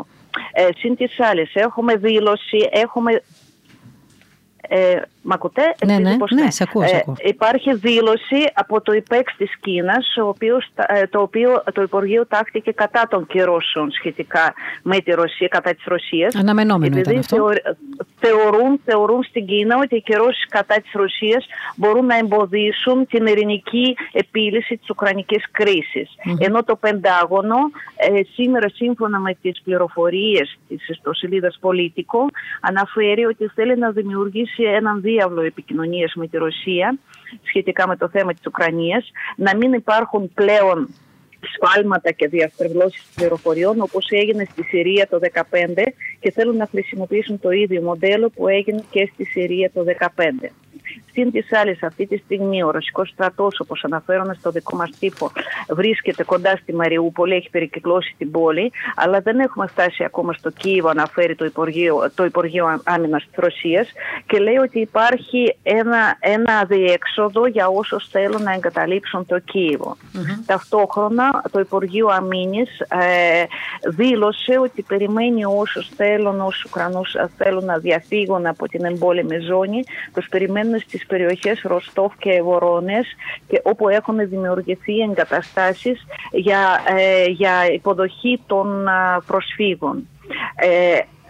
Ε, άλλο ένα θέμα πολύ σοβαρό. Υπάρχουν αρκετές και μάλιστα σοβαρές ε, διώξεις και θα έλεγα και διωγμοί ε, που φτάνουν μέχρι, μέχρι το ε, ασύλληπτο. Ρώσοι φοιτητές ε, διαγράφονται από όλα τα ναι, Αυτό το διάβασα και μου έκανε φοβερή εντύπωση. Πραγματικά μου έκανε φοβερή εντύπωση. Είναι, είναι διάκριση. Είναι ναι. διάκριση εκ μέρους της Ευρώπης. Δηλαδή είναι κάτι Τώρα τι φταίνουν τα παιδιά που πήγαν να σπουδάσουν δηλαδή στα πανεπιστήμια είτε στην Ελλάδα είτε στην σε άλλες χώρες της Ευρώπης και ξαφνικά τους στέλνουν πίσω στα σπίτια τους. Δηλαδή, πώς ξεκινάνε οι νέες γενιέ με αυτόν τον τρόπο; Ήταν, αυτό ήταν τραγικό που έγινε. Θεωρώ ότι είναι από τα λάθη της. και τα ρωσικά, τα ρωσικά ΙΕ αναφέρουν ότι είναι έτοιμα να να υποδεχτούν όλους τους φοιτητές από όλες τις χώρες που διαγράφονται από τα ΑΕΗ. Διακόπτεται διάβλος επικοινωνίας με όλους τους επιστήμονες ανά τον κόσμο σε σχέση με τη Ρωσία όπως αναφέρουν τα ρωσικά ΣΜΗ. Διαβάσαμε ότι τα δυτικά ΑΕΗ και δυτικά επιστημονικά ιδρύματα διακόπτουν οποιαδήποτε συνεργασία με όλους τους Ρώσους επιστήμονες ανά τον κόσμο. Που είναι κάτι πάλι το ασύλληπτο. Δεν φταίει η επιστήμη. Η επιστήμη δεν έχει εθνικότητα και δεν έχει όρια κατά τη γνώμη μου. Και ε, κάτι άλλο από ό,τι βλέπω είναι η είδηση της τελευταίας στιγμής ε, λένε ότι τα δικά μας στρατεύματα ε, έχουν φτάσει, έχουν καταλάβει αρκετές πόλεις ε, κοντά στο Χάρκοβο και αρκετές πόλεις και οικισμούς αλλά αυτή τη στιγμή γίνονται έντονοι βομβαρδισμοί στο κέντρο του Ντονέτσκ. Προφανώς είναι ουκρανικές δυνάμεις που βρίσκονται ακόμα στην περιοχή και υπάρχει κίνδυνος για το άμαχο πληθυσμό που ακόμα μένει στην πόλη. Ναι. Ε, Εδώ έχω και τη Σοφία την Κολοκοτρώνη. Έχω και τη συνεργάτη ναι. μας, τη Σοφία την Κολοκοτρώνη στα διεθνή. Επιβεβαιώνεται από τα πρακτορία, ακριβώς αυτό. Η οποία λέει το ίδιο ότι επιβεβαιώνεται από τα πρακτορία η είδηση αυτή που μας μεταφέρει η Σιρήνα αυτή τη στιγμή. Ευτυχώς που επιβεβαιώνεται επειδή έχουμε αρκετά fake news, παρουσιάζουν τα ελληνικά κανάλια, παρουσιάζουν κάποια βίντεο, παράδειγμα του χάρη χθες το βράδυ από το κέντρο του Κιέβου, από το πάρκο του Σεφτσένκο, όπου δεν υπάρχουν ακόμα Ρώσοι στρατιώτες, το παρουσίασαν ως ε, ως, ε, ρωσική εισβολή και βομβαρδισμό στην περιοχή του πάρκου, ότι δίθεν ένα ρωσικό τομά βομβάρδισε το άγαλμα στο πάρκο και σκοτώνει άμαχο πληθυσμό στην πόλη. Μαριούπολη. Λένε ότι οι Ρώσοι σκοτώνουν τους ανθρώπους που είναι στους δρόμους ενώ είναι κάτι το αντίθετο. Οι Ουκρανικές δυνάμεις, η Ουκρανική κυβέρνηση έχει, έχει ε, δώσει όπλα σε, όλον το, σε όσους θέλουν να πάρουν όπλα και αυτοί οι άνθρωποι αλληλοσκοτώνονται. Δηλαδή, ναι, αυτό το είπαμε, το είπαμε μεταξύ, και νωρίτερα. Μεταξύ των Ουκρανών. Το είπαμε και είναι, νωρίτερα. είναι κάτι το ασύλληπτο. Είναι κάτι το ασύλληπτο. Η γενι... Δεν μπορούμε, πρέπει να σταματήσει ο πόλεμος αυτός. Ναι, η γενική εικόνα που έχεις εσύ, Ειρήνα, τώρα από τα μέσα μαζικής ενημέρωσης εκεί στη Ρωσία και τα αντιπολιτευτικά και τα κυβερνητικά, ποια είναι, δηλαδή τι είναι, ποια, ποια είναι η είδηση, πώς προτάσετε υπέρτιτλος ας πούμε της ιδιοσιογραφίας στη Ρωσία αυτή τη στιγμή, ποιος είναι; Κοιτάξτε, ο κόσμος έχει μοιραστεί ε, μεταξύ, της, ε, μεταξύ των ανθρώπων που είναι υπέρ του πολέμου και κατά του πολέμου. Αρκετοί επιστήμονες τάχθηκαν κατά του πολέμου και αρκετοί επιστήμονες πάλι τάχθηκαν υπέρ του πολέμου μαζί με τους καλλιτέχνες και αν, ε, ανθρώπους της ελεύθερης βούλησης. Ε, τι να σας πω, είναι δύσκολη η εικόνα, επειδή από τη μία τα, τα αντιπο, αντιπολιτευτικά μέσα ενημέρωσης λένε ότι πρέπει να σταματήσει ο πόλεμος και ξεχνούν τους βομβαρδισμούς στον Ντονέτσκ που γίνονταν 8 χρόνια mm. και τους το επενθυμίζουν συνεχώς τα κρατικά μέσα ενημέρωσης ότι δεν πολεμάμε, προσπαθούμε να σώσουμε τον άμαχο πληθυσμό που υπέφερε τόσα χρόνια. Πάντως, αυτό είπαμε πριν και με τον ε, Δημήτρη Τολιάτσο και με τον στρατηγό Βαλτζόη που μιλήσαμε, ότι αυτή τη στιγμή υπάρχει ένας μεγάλος πόλεμος ενημέρωσης μαζί με τον πόλεμο, που εν πάση περιπτώσει πάει να ξεκινήσει σε το γενικευμένο πόλεμο. Η αλήθεια είναι αυτή, Ειρήνα. Σε ακούω και εσένα είσαι αρκετά συναχωρημένη και λογικό είναι πώς να μην είσαι, που έχεις και πολλούς φοιτητές εδώ στην Ελλάδα και, και εσύ συνεργάζεσαι πάρα πολύ και με ελληνικά πανεπιστήμια. Κοιτάξτε, στην οικογένεια μου είναι και Ουκρανοί και Ρώσοι και όταν μου λένε ότι πρέπει να ταχθώ υπέρ των Ουκρανών ή υπέρ των Ρώσων, δηλαδή ποιον να αγαπάω περισσότερο, τον πατέρα μου ή τη μητέρα μου. Είναι πάρα πολύ δύσκολο όταν έχεις συγγενείς και στους δύο χώρες και βλέπεις να μάχεται ο πληθυσμός που δεν φταίει σε τίποτα. Μάχεται, μάχεται το μέσα σωτή... σου ουσιαστικά. Μάχεται το μέσα σου. Ακριβώς. Ακριβώς. Και μάλιστα λένε στη Ρωσία μια παροιμία. Όταν τσακώνονται τα αφεντικά, τα πληρώνουν οι δολοπάρικοι. Μάλιστα. Τι να πω, Ειρήνα μου. Αυτή είναι η κατάσταση αυτή τη στιγμή. Ελπίζω να φτιάξουν όλα και να, έτσι, να δούμε λίγο φως από αυτές τις διαπραγματεύσεις. Αν και βλέπω ότι κανείς δεν είναι αισιόδοξος με τη σημερινή ημέρα. Ε, Α ελπίσουμε όμως ότι θα μπει ένα λιθαράκι στην, επικοινω... στην συνεννόηση μεταξύ τους. Αυτό μόνο. Πάντα ο διάλογος είναι καλύτερος από τα όπλα. Μάλιστα. Έτσι είναι. Λοιπόν, να σε ευχαριστήσουμε πάρα πολύ και θα τα ξαναπούμε όταν θα υπάρχουν νεότερα, Ειρήνα. Καλή υπομονή και σε σένα, καλή δύναμη. Με καλή υπομονή σε όλους μα. Να είσαι καλά. Σε ευχαριστώ πολύ. Ήταν η Ειρήνα Τερσαρούκοβα λοιπόν από τη Μόσχα που μας έδωσε έτσι μια εικόνα για άλλη μια φορά για το τι συμβαίνει στη ρωσική πρωτεύουσα και σε όλη τη Ρωσία και τι δημοσιεύεται στα μέσα μαζικής ενημέρωσης. Και μας είπε βέβαια και αυτή την είδηση που ξέρουμε το πρωί ότι ε, άλλο ένα έτσι θα έλεγα θύμα του πολέμου, Σοφία, νομίζω συμφωνείς και εσύ, είναι οι φοιτητές οι Ρώσοι που βρίσκονται στα διάφορα πανεπιστήμια της Ευρώπης. Είναι τώρα πολύ μεγάλο το πρόβλημα αυτό για όλους τους ανθρώπους οι οποίοι ξαφνικά βλέπουν τις ζωές τους να ανατρέπονται όπου και να είναι. Ναι. Γιατί πάντα τα θύματα είναι οι άνθρωποι. Έτσι είναι. Και νομίζω ότι έχουν αρχίσει ήδη και τα προβλήματα. Γιατί η κόρη μου, που σπουδάζει στο εξωτερικό και είναι μια συμφοιτητριά της Ρωσίδα, κλαίει τώρα ναι. πέντε μέρες. Και χθες μάλιστα έμαθε ότι θα αποβληθούν και από τα πανεπιστήμια τα ευρωπαϊκά. Ε, δεν θα μπορούν οι γονείς της να της βάλουν χρήματα, δεν θα μπορούν να ταξιδέψουν, δεν θα μπορούν να ταξιδέψει αυτή. Και καταλαβαίνεις ένα παιδί τώρα στα 19-20 χρόνια του να ζει αυτή την κατάσταση του πολέμου, έστω και από μακριά, και να ξεκινάει τη ζωή του με αυτό. Έτσι, με αυτόν τον εκβιασμό, με αυτή αυτόν τον αποκλεισμό. Αυτό είναι τραγικό, όπως είναι βέβαια τραγικό το γεγονός ότι υπάρχουν θύματα άνθρωποι, φεύγουν τα παιδιά τα σπίτια τους, οι άνθρωποι, υπάρχει μεταναστευτική κρίση αυτή τη στιγμή για άλλη μια φορά. Είναι αυτό που έλεγα από την αρχή, ότι τα τελευταία χρόνια που εγώ θυμάμαι την επικαιρότητα έχουμε ένα διαρκή πόλεμο. Είτε είναι στη Σερβία, Μαρία, είτε είναι στα Βαλκάνια, στην Ανατολή. Είναι ότι όταν ξεκινάς ένα πόλεμο, ξέρεις πότε το ξεκινάς. Δεν ξέρεις ποτέ πότε, πότε και τελειώνεις. κάτω από ποιες προποθέσει θα τελειώσει. τελειώσει. Για πάμε λοιπόν είναι. τώρα στις λοιπόν, ε, να, να κάνω μια διευκρίνηση. Από τα Σοβιετικά είναι ότι είναι έτσι οι ειδήσεις. Τα, τα άλλα μέσα μιλάνε για σφυροκόπημα του ντονεσκ από τη Ρωσία και μιλάνε ότι το Χάρκοβο βομβαρδίζεται. Έχουν δείξει και πλάνα με πάρα πολλούς νεκρούς, με δεκάδες νεκρούς. Να το ξεκαθαρίσουμε. Ε, Επίσης έχουμε. Άρα λένε άλλο τα ρωσικά ε, ναι, μέσα εννοείται. και άλλο τα ουκρανικά. Ναι, ναι, αυτό. Οι Ρώσοι θα στους Ουκρανούς και οι Ουκρανοί στους Ρώσους. Θέλω να το πω αυτό. Και, και έχουμε και πλάνα από το Χάρκοβο με βομβαρδισμούς και μιλάνε για δεκάδες νεκρούς. Λοιπόν, ακόμα δύο Έλληνες ομογενείς έχασαν δυστυχώς τη ζωή τους στο χωριό Σαρτανά που είναι στη Μαριούπολη με αποτέλεσμα να έχει ανέβει ο αριθμός των νεκρών των ομογενών μας στους 12. Να πούμε ότι πριν από λίγο ε, ε, ενημερωθήκαμε ότι ολοκληρώθηκε η μεταφορά του γενικού μας προξενείου, του δικού μας, ε, της Μαριούπολης, στις εγκαταστάσεις του ΑΣΕ για μεγαλύτερη ασφάλεια. Ε, τώρα, ε, πρέπει να πούμε ότι τα, μέτρα, τα μάτια όλων είναι στραμμένα στη Λευκορωσία, στα σύνορα με τη Λευκορωσία, στον Γκόμελ, όπου αυτή τη στιγμή γίνονται οι ειρηνευτικές συνομιλίες. Ε, η Ρωσία ενδιαφέρεται να επιτευχθεί συμφωνία που να είναι προς το συμφέρον και το δύο πλευρών στις συνομιλίες με την Ουκρανία, δήλωσε ο Ρώσος διαπραγματευτής πριν μπει μέσα στην αίθουσα και έγινε γνωστό ότι αυτό που ζητούν οι Ουκρανοί είναι και χειρία φυσικά αλλά και απόσυρση των ρωσικών στρατευμάτων. Ε, να πούμε ότι οι δύο αντιπροσωπ... τις δύο αντιπροσωπείες καλωσόρισε ο Λευκορώσος Υπουργός Εξωτερικών, τους μετέφερε το μήνυμα ότι είναι ασφαλής και στη συνέχεια με πολύ αυστηρό τόνο Μαρία ζητήθηκε από τους δημοσιογράφους να αποχωρήσουν από την αίθουσα. Οπότε όπως καταλαβαίνεις ε, δεν υπάρχουν δημοσιογράφοι στην αίθουσα αυτή τη στιγμή που γίνονται οι συνομιλίες. Ελπίζουμε να έχουμε κάποια καλό αποτέλεσμα από αυτές τις συνομιλίες. Ε, αν και όπως είπαμε ε, οι, οι μάχες συνεχίζονται. Ε, τώρα, ε, ε, πρέπει να πούμε ότι το Αμερικανικό Υπουργείο Εξωτερικών απαγόρευσε όλες τις συναλλαγές με την Ρωσική Κεντρική Τράπεζα στο θέμα των κυρώσεων. Η Βρετανία είπε ότι λαμβάνει περαιτέρω μέτρα κατά της Ρωσίας σε συνεργασία με τις ΗΠΑ και την Ευρωπαϊκή Ένωση, αποσκοπώντας ουσιαστικά και αποκόπτοντας ουσιαστικά τα μεγάλα χρηματοπιστωτικά ιδρύματα της Μόσχας από τις δυτικές αγορές, με, με συνέπεια το ρούβλι να έχει, χάσει, να έχει χάσει σχεδόν Μαρία το 40% της συναλλαγματικής του αξία. Τώρα ήθελα εδώ να ρωτήσω κάτι, επειδή κάποια, κάποια μέσα λένε ότι έχει χάσει 30%, άλλοι λένε ναι, 40%. Το πρωί και εμείς 30 είπαμε στο δελτίο. Ε, τώρα, πριν από λίγο, εγώ άκουσα 40. Mm-hmm. Ε, Επίσης, η τιμή του αργού πετρελαίου έχει εκτιναχθεί, όπως καταλαβαίνεις. Τώρα, στη, η Ρωσία παίρνει μέτρα και η Κεντρική Τράπεζα Τράπεζα της Ρωσίας υπερδιπλασίασε το επιτόκιο, επιτόκιο και εισήγαγε κάποιους ελέγχους κεφαλαίων προσπαθώντας να θωρακίσει την, ε, την οικονομία όπως καταλαβαίνεις.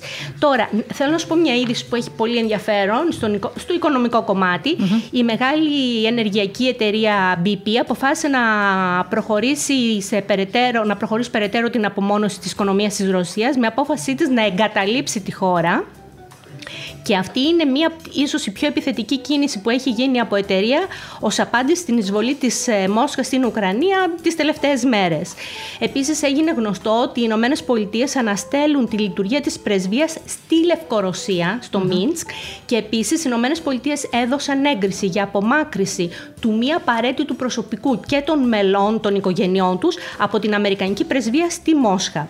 Επίσης πριν από λίγο, ε, σύμφωνα με τα... Αυτό το κάνει, το κάνει και για προστασία υποτίθεται των διπλωματικών ε, ακολούθων καταρχήν, ναι, αλλά και για λόγους, ε, εν πάση περιπτώσει, ότι διακόπτει διαπλωματικούς ναι, λόγους. Ναι, Στο, με, το, με το Μίσκ τώρα, με μιλάμε το για την ναι, πρεσβεία της. Ναι, Ωραία. Ναι. Λοιπόν, ο Πούτιν πριν από λίγο σε μήνυμά του χαρακτήρισε τη Δύση αυτοκρατορία ψεμάτων ε, σε, μια, σε, σε, ένα μήνυμα.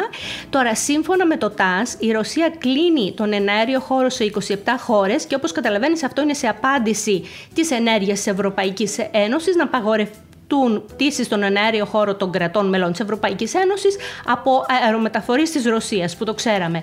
Το μεγάλο πρόβλημα, Μαρία, είναι οι άνθρωποι που φεύγουν από τα σπίτια τους. Ναι, και το είδαμε λοιπόν, σε πολύ μεγάλο λοιπόν, βαθμό. Λοιπόν, πρόσεξε τώρα. Η Ουκρανία έχει περίπου 44 εκατομμύρια κατοίκους και υπολογίζεται ότι 5 με 7 εκατομμύρια θα φύγουν από τις αιστείες τους και θα πάνε σε γειτονικές χώρες. Σήμερα το πρωί είδαμε το πρώτο λεωφορείο να φτάνει στην Αθήνα. Καλά, στην Αθήνα δεν είναι τίποτα σε σχέση με την Πολωνία και τη Μολδαβία κλπ. Απλά λέω ενδεικτικά ε, και εκεί είναι το πρόβλημα. Το πρόβλημα είναι όλοι αυτοί οι άνθρωποι που φεύγουν από τα σπίτια τους γιατί δέχονται πειρά, γιατί ξεσπιτώνονται, γιατί φοβούνται για τη ζωή τους, γιατί βλέπουν ανθρώπους να χάνουν τη ζωή τους. Και είδαμε και πολύ κόσμο που αρνείται να φύγει από τα σπίτια τους. Πριν από λίγο δηλαδή που ουσιαστικά μιλήσαμε με το Κίεβο, ναι, με ναι. τον κύριο Ανδρεάους, ο οποίος μας μίλαγε ναι. και μας εξήγησε για ποιους λόγους δεν θέλει να φύγει από το σπίτι του. Ναι. Υπάρχουν άνθρωποι που δεν θέλουν να εγκαταλείψουν τις αιστείες τους. Και όχι μόνο απλά δεν θέλουν να εγκαταλείψουν τις αιστείες τους, οι Ουκρανοί Ουκρανοί άνδρε λένε ότι εμείς θα στείλουμε τις οικογένειές μας μακριά και εμείς θα γυρίσουμε και θα πολεμήσουμε και θα πάρουμε τα όπλα. Και είδαμε τέτοια Ε, η αλήθεια είναι ότι ο Ρώσος πρόεδρος δεν περίμενε Εντάξει, τέτοια να σου πω την αντίσταση. αλήθεια, ούτε και εγώ θα εγκατέλειπα τη χώρα μου. Αν μπορούσα να πολεμήσω και να βοηθήσω, σε με, ε, θέλω να πω, ε, σε μια παρόμοια κατάσταση. Και νομίζω ότι αυτό είναι και το λογικό. Δεν εγκαταλείπεις τη χώρα σου στα χέρια του όποιου εχθρού, αν μπορεί να θεωρηθεί κάποιος Ναι. ε, εχθρός. Ε, νομίζω ότι ήταν μια λογική έτσι, εξήγηση αυτή. Ε, δεν το περίμενε ο Ρώσος πρόεδρος αυτό.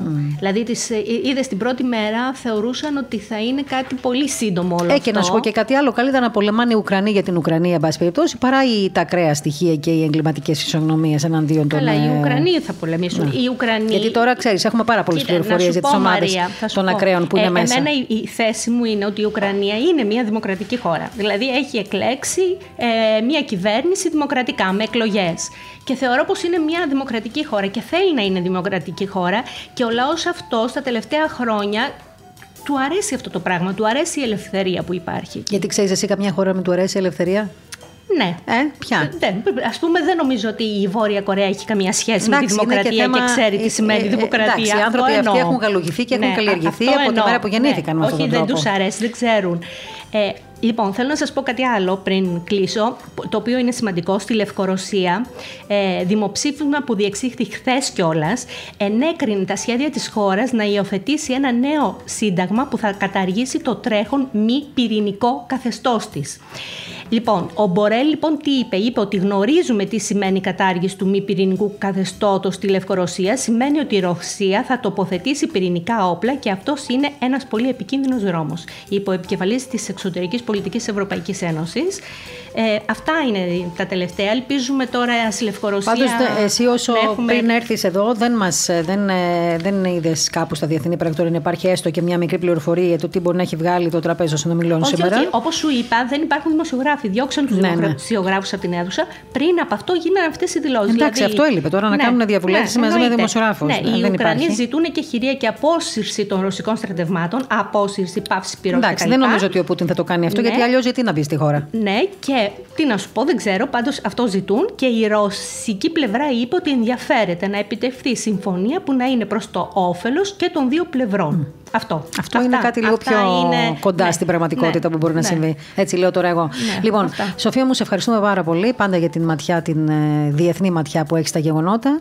Αν βέβαια υπάρξει κάτι μέχρι να ολοκληρωθεί η σημερινή μας εκπομπή, ε, επικοινωνείς μαζί μας, έρχεσαι και μας τα λες. Έχεις βέβαια πάντα το νου σου, σε παρακαλώ πολύ, για το μήπως και τελειώσουν οι διαβουλεύσεις και οι συνομιλίες στη Λευκορωσία.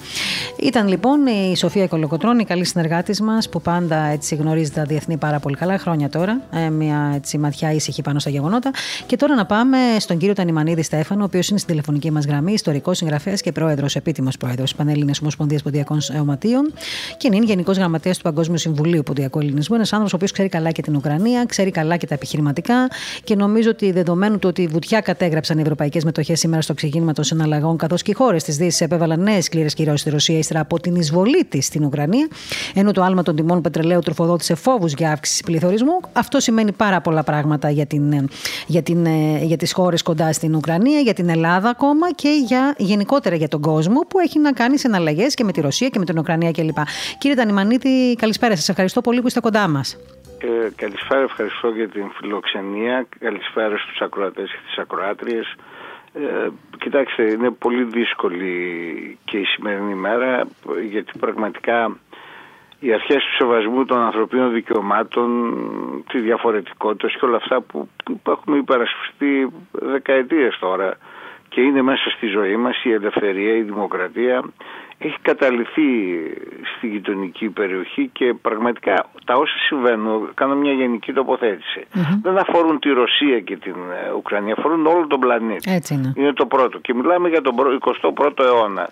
Ε, πραγματικά ε, νομίζω ότι οι άνθρωποι αυτοί, οι ηγέτες αυτοί, οι οικονομικοί ολιγάρχες αυτοί, σε αυτούς κυριαρχεί πραγματικά το όφελός τους, τα προσωπικά τους συμφέροντα και πολλές φορές στοιχεία και πράγματα τα οποία αποκλειστικά και μόνο θέλουν να ικανοποιήσουν το εγώ τους. Έτσι λοιπόν, ενώ είναι τελείως διαφορετικά τα όσα συνέβησαν, οι λόγοι, οι πιέσεις, ποιος φταίει, ποιος δεν φταίει και άλλο τα επιτίθεση σε μια γειτονική χώρα, άσχετα αν έχεις δίκιο ή άδικο. Δεν θέλω να πω για να καταλάβουν οι ακροατε Γιατί πράγματι, πράγματι, για να είμαστε έτσι υπεύθυνοι, τα τελευταία χρόνια και τα τελευταία 8 αλλά τα τελευταία χρόνια η Ρωσία δέχεται από παντού έτσι έναν αποκλεισμό από, την ΝΑΤΟ, από τον ΝΑΤΟ, την Αμερική, τους ε, φιλοδυτικούς, τη δική μας πλευρά δηλαδή, ε, με διάφορους τρόπους για εξυπηρέτηση συμφερόντων.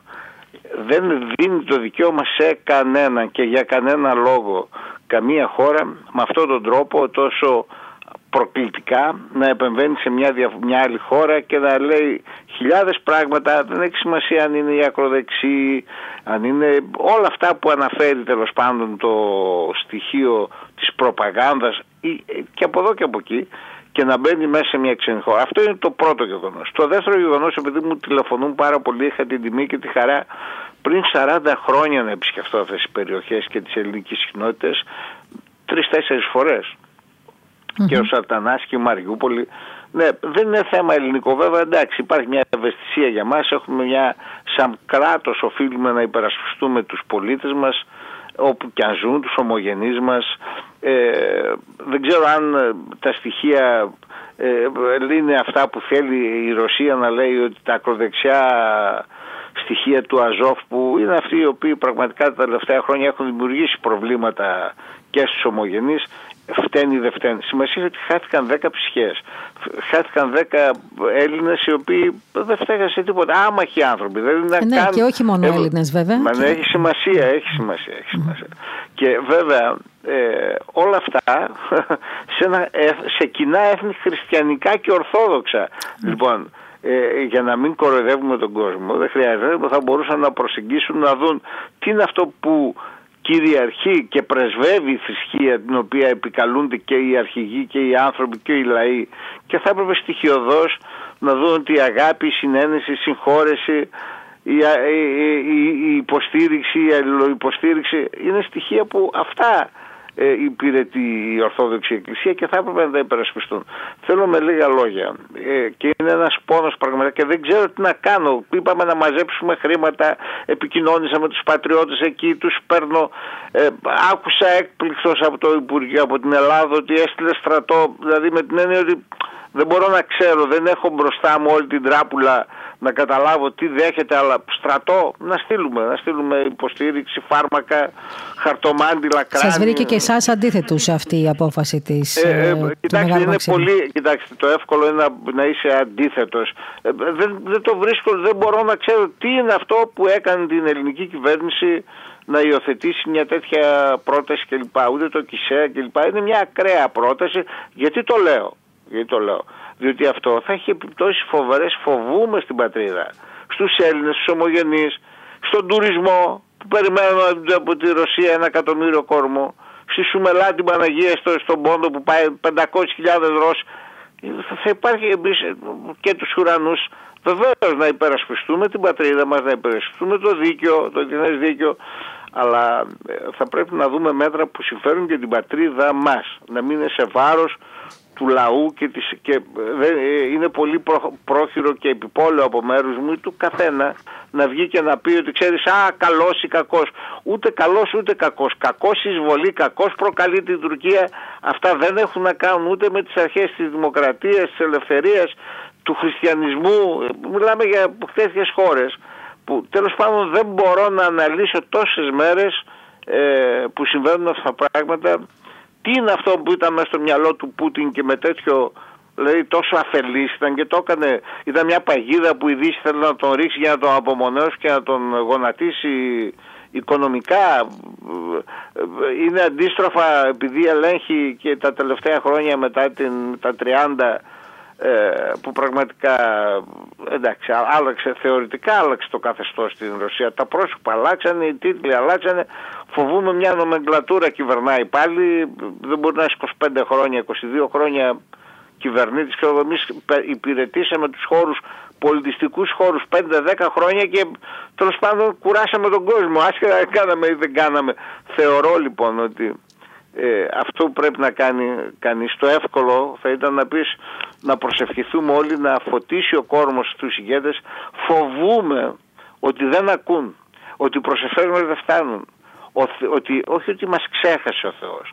Αλλά ο Θεός έχει να κάνει σημαντικότερα πράγματα από τις ανοησίες της δικές μας και θα έπρεπε πραγματικά να προβληματιστούμε ότι υπάρχει ο διάλογος, γι' αυτό υπάρχει, υπάρχει διπλωματία, γι' αυτό υπάρχει. Ας ελπίσουμε ότι στη σημερινή συνάντηση στη Λευκορωσία, προσπαθώ και εγώ να έχω κάποια στοιχεία να δω τι ακριβώς συμβαίνει, να έχει ένα αποτέλεσμα που θα σταματήσουν όλα αυτά τα πράγματα. Θα, θα, θα, θα κάτσουν σε ένα τραπέζι που μπορούν να διαφωνούν, να σέβονται τις διαφωνίες. Αλλά τέλος πάντων ο κόσμος, τα 45 εκατομμύρια των Ουκρανών και των 200-180 των Ρώσων δεν φτάνει σε τίποτε και θεωρώ, αυτό θέλω να το ξέρετε, νομίζω ότι το σύνολο του λαού είναι αντίθετη και εδώ έθεν κακήθεν, να το ξέρετε Δεν συμφωνούν, δεν συνενούν με αυτά που συμβαίνουν. Όμως το όνομά του γίνονται.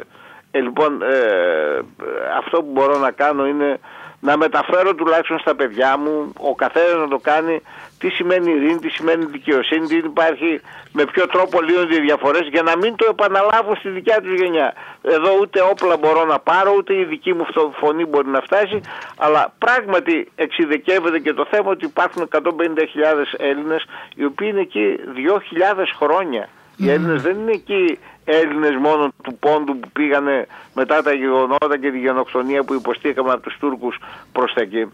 Μόνο, αν μου επιτρέπετε αγαπητή κυρία Μαρία που με φιλοξενείτε κυρία Γιαχνάκη, σε ευχαριστώ πάρα πολύ.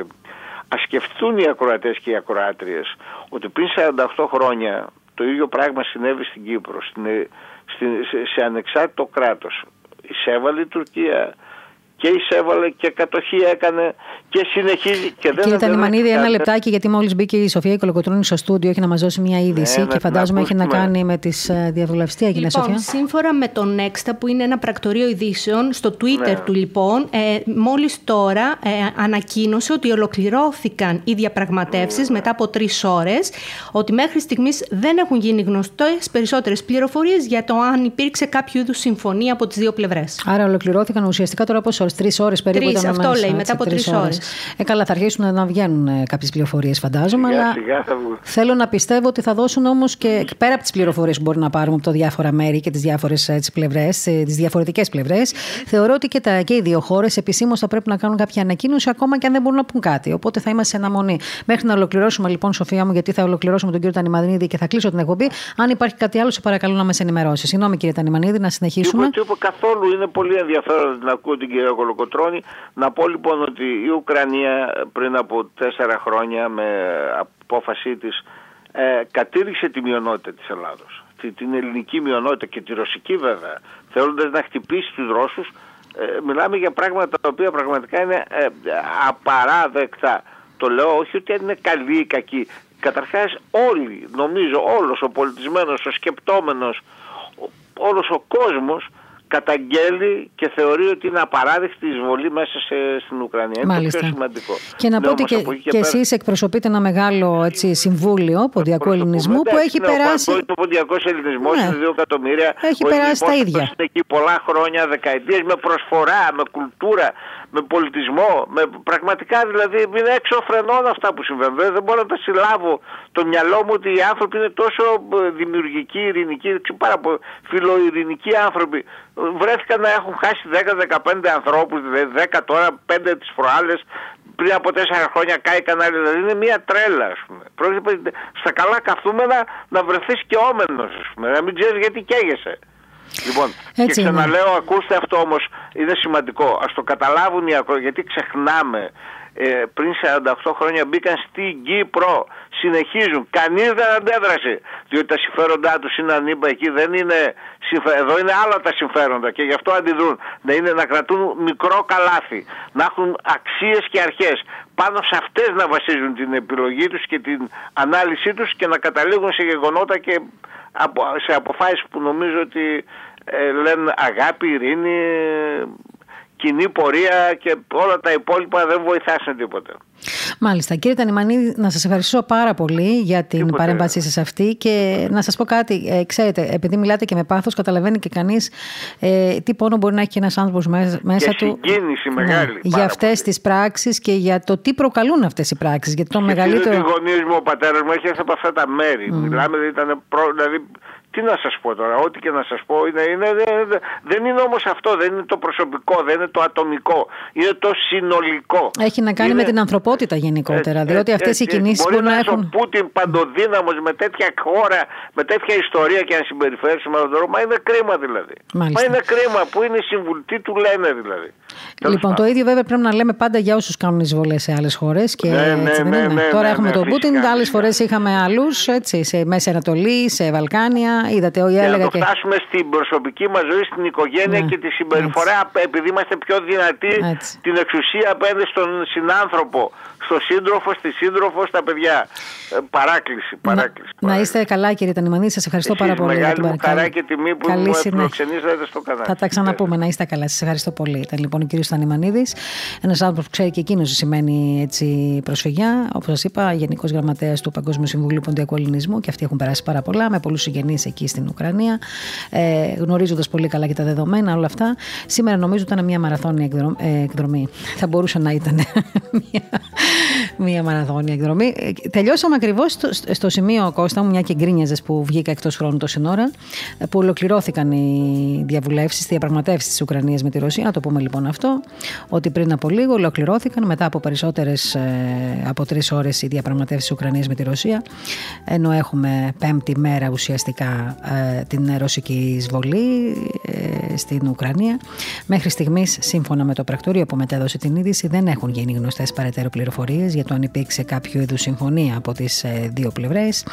Ήδη στο Twitter του State Department υπάρχει κάποιο σχόλιο ε, γενικότερα για το θέμα και για το ότι οι πολίτες ε, φεύγουν, οι Αμερικανοί πολίτες φεύγουν από την, από την περιοχή. Αυτό δεν ξέρω κάτι πρέπει να σημαίνει και παραπάνω. Α μην κάνουμε όμως σχόλια και ας μην προσπαθούμε να καταλάβουμε τι κρύβεται πίσω από τις λέξεις, να περιμένουμε τα επίσημα χείλη να μας ανακοινώσουν τι ακριβώς εν πάση περιπτώσει έχει συμβεί με, την σημερινή, ε, με τις σημερινές συνομιλίες το τραπέζι εκεί στην, ε, στην Λευκορωσία. Εμείς να σας αποχαιρετήσουμε, να ελπίσουμε ότι θα ολοκληρωθούν ε, θα ολοκληρωθεί αυτή όλη, αυτό όλο το γεγονός που ζούμε προς το καλό της ανθρωπότητας και λέω της ανθρωπότητας και όχι μόνο της Ουκρανίας και της Ρωσίας γιατί όσο δεν βλέπουμε να τα βρίσκουν μεταξύ τους οι δύο πλευρές και να δίνουν τα χέρια αυτό να ξέρετε είναι μια παγκόσμια απειλή είναι μια παγκόσμια απειλή, γιατί και οι δύο χώρες ε, νομίζω ότι έχουν τη δυναμική να ξεκινήσουν ένα πόλεμο έχοντας στο πλευρό τους τις συμμαχίες τους. Ήδη είδατε ότι η Ευρωπαϊκή Ένωση αντέδρασε έστω και λίγο αργά, αλλά δυναμικά. Η Αμερική το ίδιο, το ΝΑΤΟ το ίδιο. Αρχίσαν τα εξοπλιστικά προγράμματα, αρχίσαν οι ενισχύσεις ε, με πολεμικό υλικό από διάφορες χώρες, μεταξύ των οποίων και η δική μας η χώρα, η Ελλάδα. Για μένα ένα δυστύχημα ήταν και αυτό. Α ελπίσουμε ότι όλα θα πάνε καλά. Να ελπίσουμε στο Θεό βασικά γιατί τώρα δεν νομίζω ότι μας έχει μείνει και τίποτα άλλο πέρα από την ανθρώπινη λογική, ε, που ίσως αν βάζαμε περισσότερο την ελπίδα μας στο Θεό και βάζαμε πιο πίσω την ανθρώπινη λογική, τα πράγματα να ήταν λίγο διαφορετικά. Σας ευχαριστώ πολύ που ήσασταν κοντά μας, αυτή την έκτακτη εκπομπή της επικαιρότητας. Θέλω να ευχαριστήσω την Ελένη την Ξανδάκη που είχε την επιμέλεια, τον Κώστα τον Ταλιαδόρο που τον ταλαιπωρήσαμε σήμερα πάρα πολύ στην επιμέλεια του ήχου και στην οργάνωση όλου αυτού.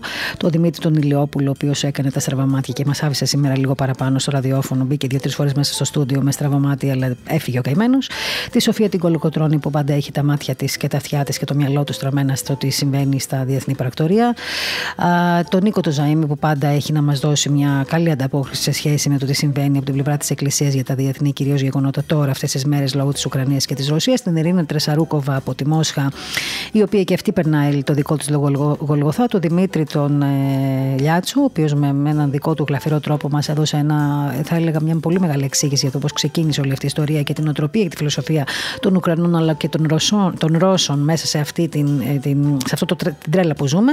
Και βεβαίως τον στρατηγό, τον κύριο Βαλτσόη, ο οποίος με τον δικό του τρόπο, τη δική του πείρα και τη βιωματική εμπειρία, ε, μας έδωσαν να καταλάβουμε το υπόβαθρο αυτής της ιστορίας, λέγοντας ότι γεωπολιτικά θα αλλάξει σίγουρα το σκηνικό και ότι όλη αυτή η ιστορία δεν θα επηρεάσει μόνο την γενικότερα τις χώρες της Ευρώπης, αλλά κυρίως και την Ελλάδα και μετά από τις αποφάσεις που πήραμε εμείς με την αποστολή υλικού και εντάξει, ανθρωπιστικής βοήθειας, έπρεπε να το κάνουμε ούτως ή άλλως. Λοιπόν, αυτά από εμάς. Συνεχίζουμε με το πρόγραμμα του ραδιοφώνου. Τι θα ακούσουμε τώρα, Δημήτρη; Διάλειμμα και μετά θα ακούσετε την επόμενη εκπομπή που μάλλον τη φάγαμε στον αέρα. Σας ευχαριστώ πολύ που ήσασταν κοντά μας. Ε, ελπίζω ότι δεν θα χρειαστεί να κάνουμε άλλη εκπομπή. Αν όμως υπάρξει λόγος, να είστε σίγουροι ότι θα είμαστε εδώ κοντά σας. Λοιπόν, καλό απόγευμα και ραντεβού, αν όχι ε, με μια έκτακτη εκπομπή, κανονικά την Παρασκευή.